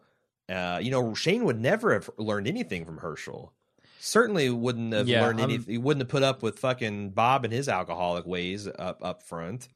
So I think that's part of the story of The Walking Dead is Rick being shaped into the perfect apocalyptic leader that he needs to be, where Shane had a lot of qualities Rick needed, but he didn't have any of the the mercy and compassion that you need to actually rebuild a civilization. Yeah, I don't know that I want President Camacho running the show here, right? President Loeb's Like, do I do I want an actual president who's going to be introspective and think about things before he does them, or do I want President Camacho who's going to wave guns around, fire into the air, and d- I don't know, chug energy drinks all day right. and scream? I, I, I don't want the gung ho guy who's ready to go out and kill everything to be the leader. Right. Yeah, Yeah, I mean, if you, you- that you need to have guys like that, I think, You do. but you also need the guy who's going to corral, like wrangle them, And a that little guy bit. has to be respected by the latter guys. And I think that's who Yeah. Rick is now. I think so. Uh, well, he's losing people now, but I, I Sure. think going into this situation, that's definitely who he was. Right. Uh, I mean, what's going to have to happen is the Alexandrians are going to have to be blooded a bit, and then he'll be seen as the warrior king that he is. That they because right now yeah, they they have right he has now- to justify his his attitude, right now this town needs Batman, and they're settling for Harvey Dent. and they don't think they need Batman. No, and They- Two they Face is think going they to need show Mr. up, Rogers. and then it's going to be Dark Knight Returns. Yeah, and no one, you know, all yeah. that stuff. Ne- no, everybody's gonna throw up the bat signal, yeah, say, "Where's Batman? Help Yeah. us!" yeah. And Rick will look down and whisper, "No." That's it for the feedback. I guys, I probably didn't even get to read a third of it. I apologize in, Hmm. in advance for everyone that missed uh, missed the cut. Uh, but if you'd like to try next week, sure it'll get much easier in the finale. you can do so at watchingdead at baldmove.com, on forums at forums.baldmove.com. If you want to discuss with your fellow fans and listeners, uh, you can keep up with our release schedule on facebook.com slash baldmove and on Twitter at baldmove. Oh yeah, We're ready for a spoiler section. We're actually going to talk about previews for the first time in a long time because Yep. they're kind of interesting. indeed. All right, thanks everybody for listening. We'll be back right after the episode next week, or during it if you're a Club Bald Move member. Yeah. Until then, I'm Jim. I'm Aaron. See ya.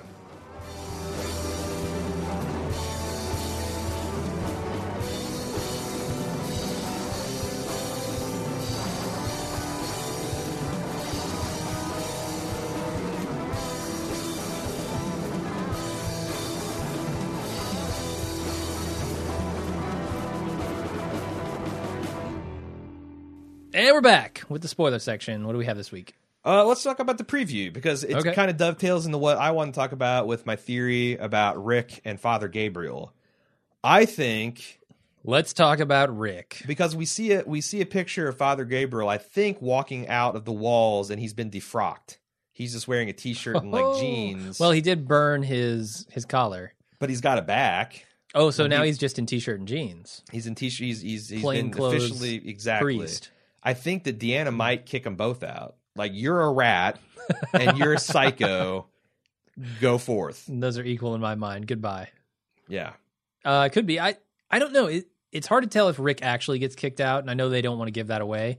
Um, but he uh, there's there's a lot of uh, speech over the top of some images of Rick with you know his bandaged face and him kind of handling a knife, and it sounds But he also looks like he's being escorted out like a a a group of dudes with assault rifles, and he's unarmed, and he's not in a sheriff's. yeah. I think uniform. he's doing the walk of shame right out the gate. Yeah, yeah. Um, But do you think the wolves are going to show up as soon as that happens? It Or could. is he gonna A- spend Aaron some and time Daryl outside? could could contact them and come back right as Rick is being escorted out.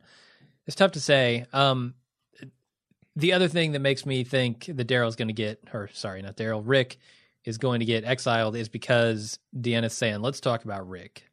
She's she's going to the the entire group here and saying we need to do something about this guy. Uh, so Mm-hmm. definitely they're going to deal with that. And that, I mean, this preview is kind of why I say Morgan can't be dealt with this season because they don't they don't hint at anything that would make me think I get it. Morgan is on his way back. The only reason I think Morgan needs to be dealt with is because otherwise it just seems so fucking stupid. Those teasers last, especially since they're I agree. Yeah, so out of time too. Mhm. Um, they mean nothing. They, they mean nothing if they don't show something about him. In fact, I'm going to have the grimmest, most bitter laugh if they just have another at like post credits Morgan sequence at the end of this finale. Where he's taking his gloves off. um, yeah, man. Uh, I I don't know. I don't know. yeah, Shall we get, get to I- the feedback, or you got some more stuff on the? I, I just don't think they showed us the most important parts. What about Glenn next sobbing in the episode. dark? Glenn sobbing in the dark. Hmm. Uh huh. Do you think Maggie gets killed somehow? Maybe. Like, what would cause him to So, sob like that? How about this? Maggie goes to Rick and says, Gabriel has ratted us out. yeah? Deanna finds out about that and exiles all three of them. Mm. I think Glenn goes with her, though. I don't think Glenn would stay in that town if Maggie got exiled. Yeah, you're right. You're right. Even if she ordered him to. Yeah. I mean, He would say, Fuck you, I'm going out. yeah, I agree. I'm going to get my gun and I'm leaving. Huh. Yeah, I don't know because I'm super worried about Aaron and Daryl being this close. So there's two ways this could go. The wolf, if the wolves are the saviors, then Daryl and or Aaron are going to die. Like I don't see any way around. Why do you it. say that? They can't come back with the wolves? And Well, here's I don't think they are because I believe, and I think someone even mentioned this in the spoiler section before, is that there is a group of toughs. Maybe they're just a band of the saviors and they're not the main force. But someone co- shows up to Alexander to try to take it over, and Rick and company successfully repel them, and also they Okay. get overrun by zombies and all that. And what that does is it has the conf. It, it number one instantly makes everything better for the Alexandrians because now Rick has saved them. He this is he's proof. proved his point. Yeah. This has proved his point, and they've kind of made their point, and now Rick is kind of the de facto leader Mm-hmm. of the at least the military aspect of the operation, and he is, and and also it proves Rick's point that his people are badasses, and they are just as as as good at taking care of things, and there's no way that any n- evil person could possibly have the organization skills to oppose a well armed, well skilled group of do gooders. Unless they have a tiger. And then Negan slash Negan shows up, okay. and his overconfidence is his weakness, and you know Alderon gets exploded. All right. In the Cool. four, and Alderon equals Glenn's head. they, they've got to show a walker attack, right? Or Yeah. or a wolf attack. One of the two, Yeah, honestly, I or thi- both. I hope. I think what we might get next episode is a tease of the wolves being at the gate, like like literally Rick gets exiled. Rick Where did gets the exiled. budget go for this season? Into the pockets of the executives? Into the ri- maybe the writers for the last five episodes because they've been damn good. They haven't been that good. But They've been good, but they haven't been great. we're turning into the Muppet guys. This is a pretty good episode. Yeah, it's not bad. Well, it wasn't good either. It's kind of horrible. It stinks. Boo, boo. Um, Waldorf and what's the other guy's I name? don't fucking know, man. You don't know the old dudes about? I, I know the balcony creepers, yeah, but I don't. Oh, now they're creepy. Well, no, I don't know if I agree with that they're just- characterization. if I. Uh, old codges. I don't know. Codgers. Yeah. Uh, I don't know. I maybe they go may or maybe they deal with the wolves and Rick just kicks their ass in, and then they spoil. Then they have the massive zombie horde That's what I'm hoping. closing in on the city, and that's what we end with. Like we're going to gear up for a big season six opening battle. That would Yeah. be cool too. Yeah, I, I don't know, man. I really hope something exciting happens next episode. I think I think we're in. Yeah, you're. I think this podcast beat you down, man. I don't know what to think anymore, man. I go into this thinking, oh man, this was a pretty good episode, and then the listeners come in and say, fuck this, fuck that, and I'm We've gotten I'm all soft, twisted man. up. We've gotten soft. We're Yeah. like Carol. We've we've we've we've taught we've we've raised a school of fucking psychopaths. Now they're Mm-hmm. just knifing people left and right, and they're playing tag with zombies. What have we done? what have we done? created a monster. Look look look look at the flowers. Spoiler listeners, look at the. flowers. Steve F said, kind of word for Carol and Daryl because Norman Reedus and Melissa McBride are listed uh, for next week on the Talking Dead after show, and someone's got to die in the season finale. Right, but they're actually named, which means they're safe. They're safe as kids. They're not special guests. They're not special guests, but Yeah. there is going to be a special guest. He Oh, boy. says, um, he's hoping that someone like Diana getting killed by Pete, like she does in this. Well, kind of like I guess happens in the not exactly. It's a Kirkman remix. Mm. Diana or Reg could be killed by Pete. Uh, the next episode. which I hope is it's kinda Reg. What happens. I mean, do too. for for as much as you know, we give Deanna some shit. I think she's a more interesting character at this Mhm, point, mhm. even though she, you know, her poker player skills are kind of wear, wearing thin on us. When Pete stabs him to death, he'd be like, "That's chromium steel, if I'm not mistaken." number in there. uh, I found it interesting too that it's Diana that said Pete will have a choice of exile or death because in the comics it's Rick that says that, and the TV Rick is a bit more extreme nowadays. It seems. Hmm. Last week I gave you my choice for Negan slash Negan as Ray Stevenson. Uh, we didn't know much about him, but he says he actually played the Punisher in Punisher Warzone. He played Firefly in the latest G.I. Joe movie. He also played a major villain in Dexter season seven. I've seen none of that. Yeah, me either. Which is why we didn't recognize him. Yep. But he says a sadistic badass is perfectly in his range. That's Okay. what you need for Negan. Take your word for it. Keithy A said, Do we think the blender gun will be used to maim Carl as he was in the comics? I highly doubt the show would go there as they avoided Rick's arm, but I'm not sold 100%. That would be pretty rad if Dickless sh- went to shoot at Rick and shot Carl instead. Mhm. Or vice versa, with like went to shoot Glenn and shot Maggie instead. All right. And then e- either way, he gets beaten to death immediately afterward, right?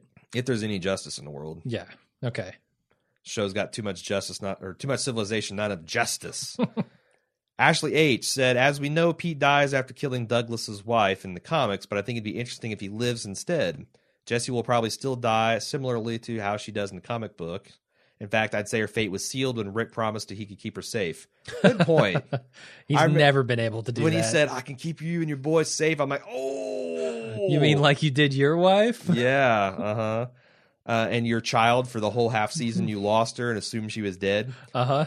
Um, so you'd have Pete in a situation where he'd lose his entire family. Maybe Sam goes to Carol and she has to explore the idea of having a kid to take care of again. Hmm. Another mentally disturbed child. That would be very interesting. Like what what mistakes Yeah, he's would definitely she, gravitating toward her. what would she do differently if she had a disturbed child that she had to raise? Maybe she just goes A right lot to the more flowers. cookies. She just goes right to the Right. flowers. Look at the casserole, Sam. Look at the cookies, Sam. Uh, but with the more compelling part for me, with Pete being the only surgeon, is if and, and when Carl gets shot. I'd kind of love seeing Rick have to rely on this man to save his own son after ruining his life and leaving his wife to die. Do you think they could be a remix you could get on board with? Yeah. Yes. Like Mhm. if they somehow find a way to imprison Pete and Carl gets shot and we get a scene of him like, you know, with Carl's body in his hands and Yeah. like you've got to save him. Why should I? because Why I should will I? beat I will beat you to death. I will piss whip every tooth out of your mouth. Really, you'll beat to death the only man who could save him. Well, if you're going to let my son die, then yes, yes, I will. If he dies, you die too. only you go slower immediately and to beating to painfully. death, not trying to coerce him in another way. Sure, sure. Okay. I'm a Remind father, me man. never to cross I'm a you, father. I have Jesus. my child bleeding in my hands, and I need you to fix him. I will kill you. Yes, yes, I will. All right. Uh, Olivia D said, "We know Dickless has possession of the blender gun. In the preview of next week, there is a short glimpse of someone passing a similar-looking gun to another person. Could this be Dickless aiming Porch Dick, or also What? known as Pete?" P- Okay. PDE. You got Dickless and P. We've got a, an impressive menagerie of nicknames going on now, Yeah. which would result in someone like Reg being shot during another confrontation with Rick. In the comic, Pete ends up cutting Douglas's wife Regina's throat, killing her during a second fight with Nick. This results in Douglas ordering Rick to shoot Pete, leading to the next part of my email. This is a good point. I like this that Dickless could give the thing to Pete, Yes. with Dickless thinking he's going to murder Rick, which would end their regime, I'm and then Pete fucking it up yeah, shooting Carl or whatever. or Reg. Reg, I think, would get in Shooting Reg? Okay. yeah, and then Uh, that would make Deanna be like, "Fuck this guy." yeah, and in the preview, it is someone with a bandaged hand. Mm. So it's got to either be Rick passing his gun off to someone else because Yeah. he has a, a small gun that looks kind of like Sure. that. Uh, Well, wait, no, or, wait, wait, wait. Or It's- getting did it have a? Because it was it. Do you remember? It was it a revolver or an automatic, a semi-automatic? Okay, so we actually paused this and then watched the scene in question, and it is not a revolver. So it, you can't you can't see if it's got a J on it or not. You can't conclu- conclus- conclusively conclusively prove that it's the blender gun, but you can't rule it out. it's almost certainly s- it- okay. So it is someone handing a gun to what looks like Michonne, given that she's wearing the constable outfit here. Oh. She's got the tie and everything. Mm. So Does It's it's got gotta to be be Rick. Rick. Hand? the person has a bandaged hand. It's got to be Rick handing Michonne a gun. Okay, it's not the gun he's been keeping in his belt though. Probably not. Well, It's probably just him saying, "You know what? You got to get back on this this horse," and because she really didn't want to put that uniform on last time. Maybe there's some other issue. Maybe th- this looks like it's completely out of context with what we think it is. right on. So All right, moving on to her second point. Says people have been speculating about the wolves and who they could be. I think the DC scavengers are the wolves. In the comic, the scavengers are only around for a couple of issues before being drawn to the Alexander safe zone by a gunshot. drawn by Kirkman, or no, Well, I no, guess he- not Kirkman. Yeah, No. it's uh, David Adler or whatever his name is. Millard or whatever. When their leader Derek approaches the gate, he says, "Little pig, little pig, let me in," which is well-known line spoken by the big bad wolf from the Three Little Pigs. Is this Gimple's way of giving this group a name and hyping up the Scavengers' short-lived storyline by making them seem like a bigger threat before Rick and company regulate on them? If so, I'm hoping they can knock this out quickly in the show so the gunfire will attract a mega herd, fulfilling Jim's wish. Okay. I hope so. Now that I've heard I, that I've been refamiliarized with Little Pig, Little Pig Let Me In, the wolves thing makes a lot of sense. So now I'm positive these aren't the saviors. This is the sec the subgroup. okay, So and yeah, but th- have those people in the comic been exported? they got By killed. Deanna? No, they just got sh- they just got all they just got killed, or maybe Rick made no, him- no, no. I mean, how did they form? Are they are they comprised of people who've been exiled from Alexandria in I the don't comic? Think so. But again, Okay. Ah, I haven't read that plot in years. So, All right. um, what I'm going to do, I think, because it doesn't take very long to blow through like 20 comic books, is between next week's show and the wrap up show, I'm going to reread that whole thread Okay. and kind of because but I I felt like it was the right play to not. I have been rereading them right before the season, and it's just been fucking up my expectations. So I stopped Yeah. doing that this time around. Uh, Nick A said after watching this week's episode and interviews with Norman Reedus and Michael Cudlitz, who said the finale will have you in tears and will also piss you off. I have a few predictions. First, I think Rick gets banished, but is not allowed to take Carl and Judith. This not allowed Ooh. shit is not right, man. Like, how are you not going to allow this group to give this man his son and his daughter? Well, if he wants, if Carl wants to go, I don't see how they stop him. Actually, I do see how they stop him, but I don't think they would do it. But not letting him take Judith, I think they could get away with because what's Judith going to do? Yeah, I. You would have to assume that the group has completely turned against Rick. Yeah, that's the thing. That's his own group. realistically, I can't believe R- Glenn, Michonne, Carol, Abraham, Rosita, hell, even down to Eugene and Tara would stand and let that happen. Yeah. I mean, they've seen Rick. I honestly don't see them letting them them letting them exile Rick. If you want to be honest, Hmm. like Michonne is going to clock him out to protect himself and protect Alexandrius from him. yeah, yeah. but But sh- just diffuse the situation. And Daryl, Daryl coming back. Hey, where's Rick? I bet. What the f- nah? And you nah. kept Carl and Judith here? Are you kidding me? Yeah, I'm. s- I mean, I guess they could do that, but man, that would be such a betrayal from Rick's people. It'd be a stretch. They would need to really set it up with a lot of, I don't know, a, a lot of conversation about them not agreeing with Rick. You know what and be his cold? Would be decisions. cold smack is if the group takes exception and the Carol steps forward and says, "Well, he banished me when I was a threat." Mm-hmm. Mhm. That would be and it'd be and and it would be cold, true, and kind of deserved. Because I still never agreed with Rick making that decision on his own. She did say that she forgave him. I get it, but in this that would be a little petty circumstance- to come in and just say, "Oh yeah," and also this. But she's not saying it like in judgmental. She's just pointing out the fact that look, we've made these hard decisions before. Mhm. Do you want to all leave with Rick? Do you want to take this over? Can we take? I mean, I, I don't know. You're right. Hol- uh, holding It's a Glenn. fine- I don't and envy the writers. If they want to exile Rick, I don't envy them trying to navigate. Although they'll just plow right through. I'm sure. Judith. Yeah, They'll yeah. just do whatever, and we'll have to To try run a to explain tank it. through the plot. Yeah. Um. Anyway, uh. So that's his first prediction. Rick is banished, but not allowed to take his kids. Second, as Rick fights for his kids, Daryl joins him and ultimately gets killed either by an Alexandrian, perhaps Mm. Tickless, or mistakenly by Michonne as she tries to interject beside Deanna.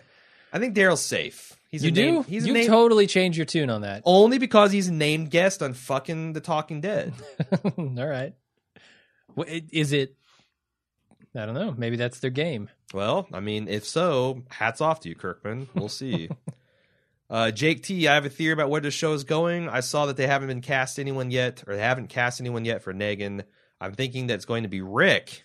This is a crazy out there theory, but it's so crazy I wanted to read it. Okay. Let's say that Rick gets banished for this season finale on Sunday. The next season will start year one year from that time, and Alexander will be larger and thriving. Glenn and Michonne will be in charge of the constable duties, and life will be good. The first episode will progress and introduce new characters, and everything will be fine. But in the last shot, a foot will come into frame, and it'll be Rick Grimes. The second episode, You he know. comes to town, demands supplies, and then proceeds to deal the head blow to Glenn with his bat Leather biking jacket. this would kind of be awesome if they actually you know we've seen these anti-hero shows where Rick it's just like full loses his mind. yeah you got like don draper and walter white and tony soprano where they're bad guys but Yeah, you yeah. also still kind of feel sympathetic to them The anti-hero sort of deal. and they've either died or their story's in but what if a show wanted to go super far out there with their concept and be like we'll have the guy turn into an anti-hero he'll become the villain and then he'll become a regular guest recurring star as the chief villain going forward has that ever happened outside of like a soap opera I doubt it. I doubt it. that uh, could happen though like in real life people make oh yeah. Yes. big changes like that Sure. I don't know how I would feel about that. yeah I feel like that's one of the things we would call bullshit on. That's the thing, I'm, I, Jake. I say it's crazy because I can't imagine them taking their cash cow and tipping over the tables that far. Uh, like negligent, sure, just something that ballsy and crazy. But, But from I think what the I know- idea is really cool. Negan's still around in the comics, right?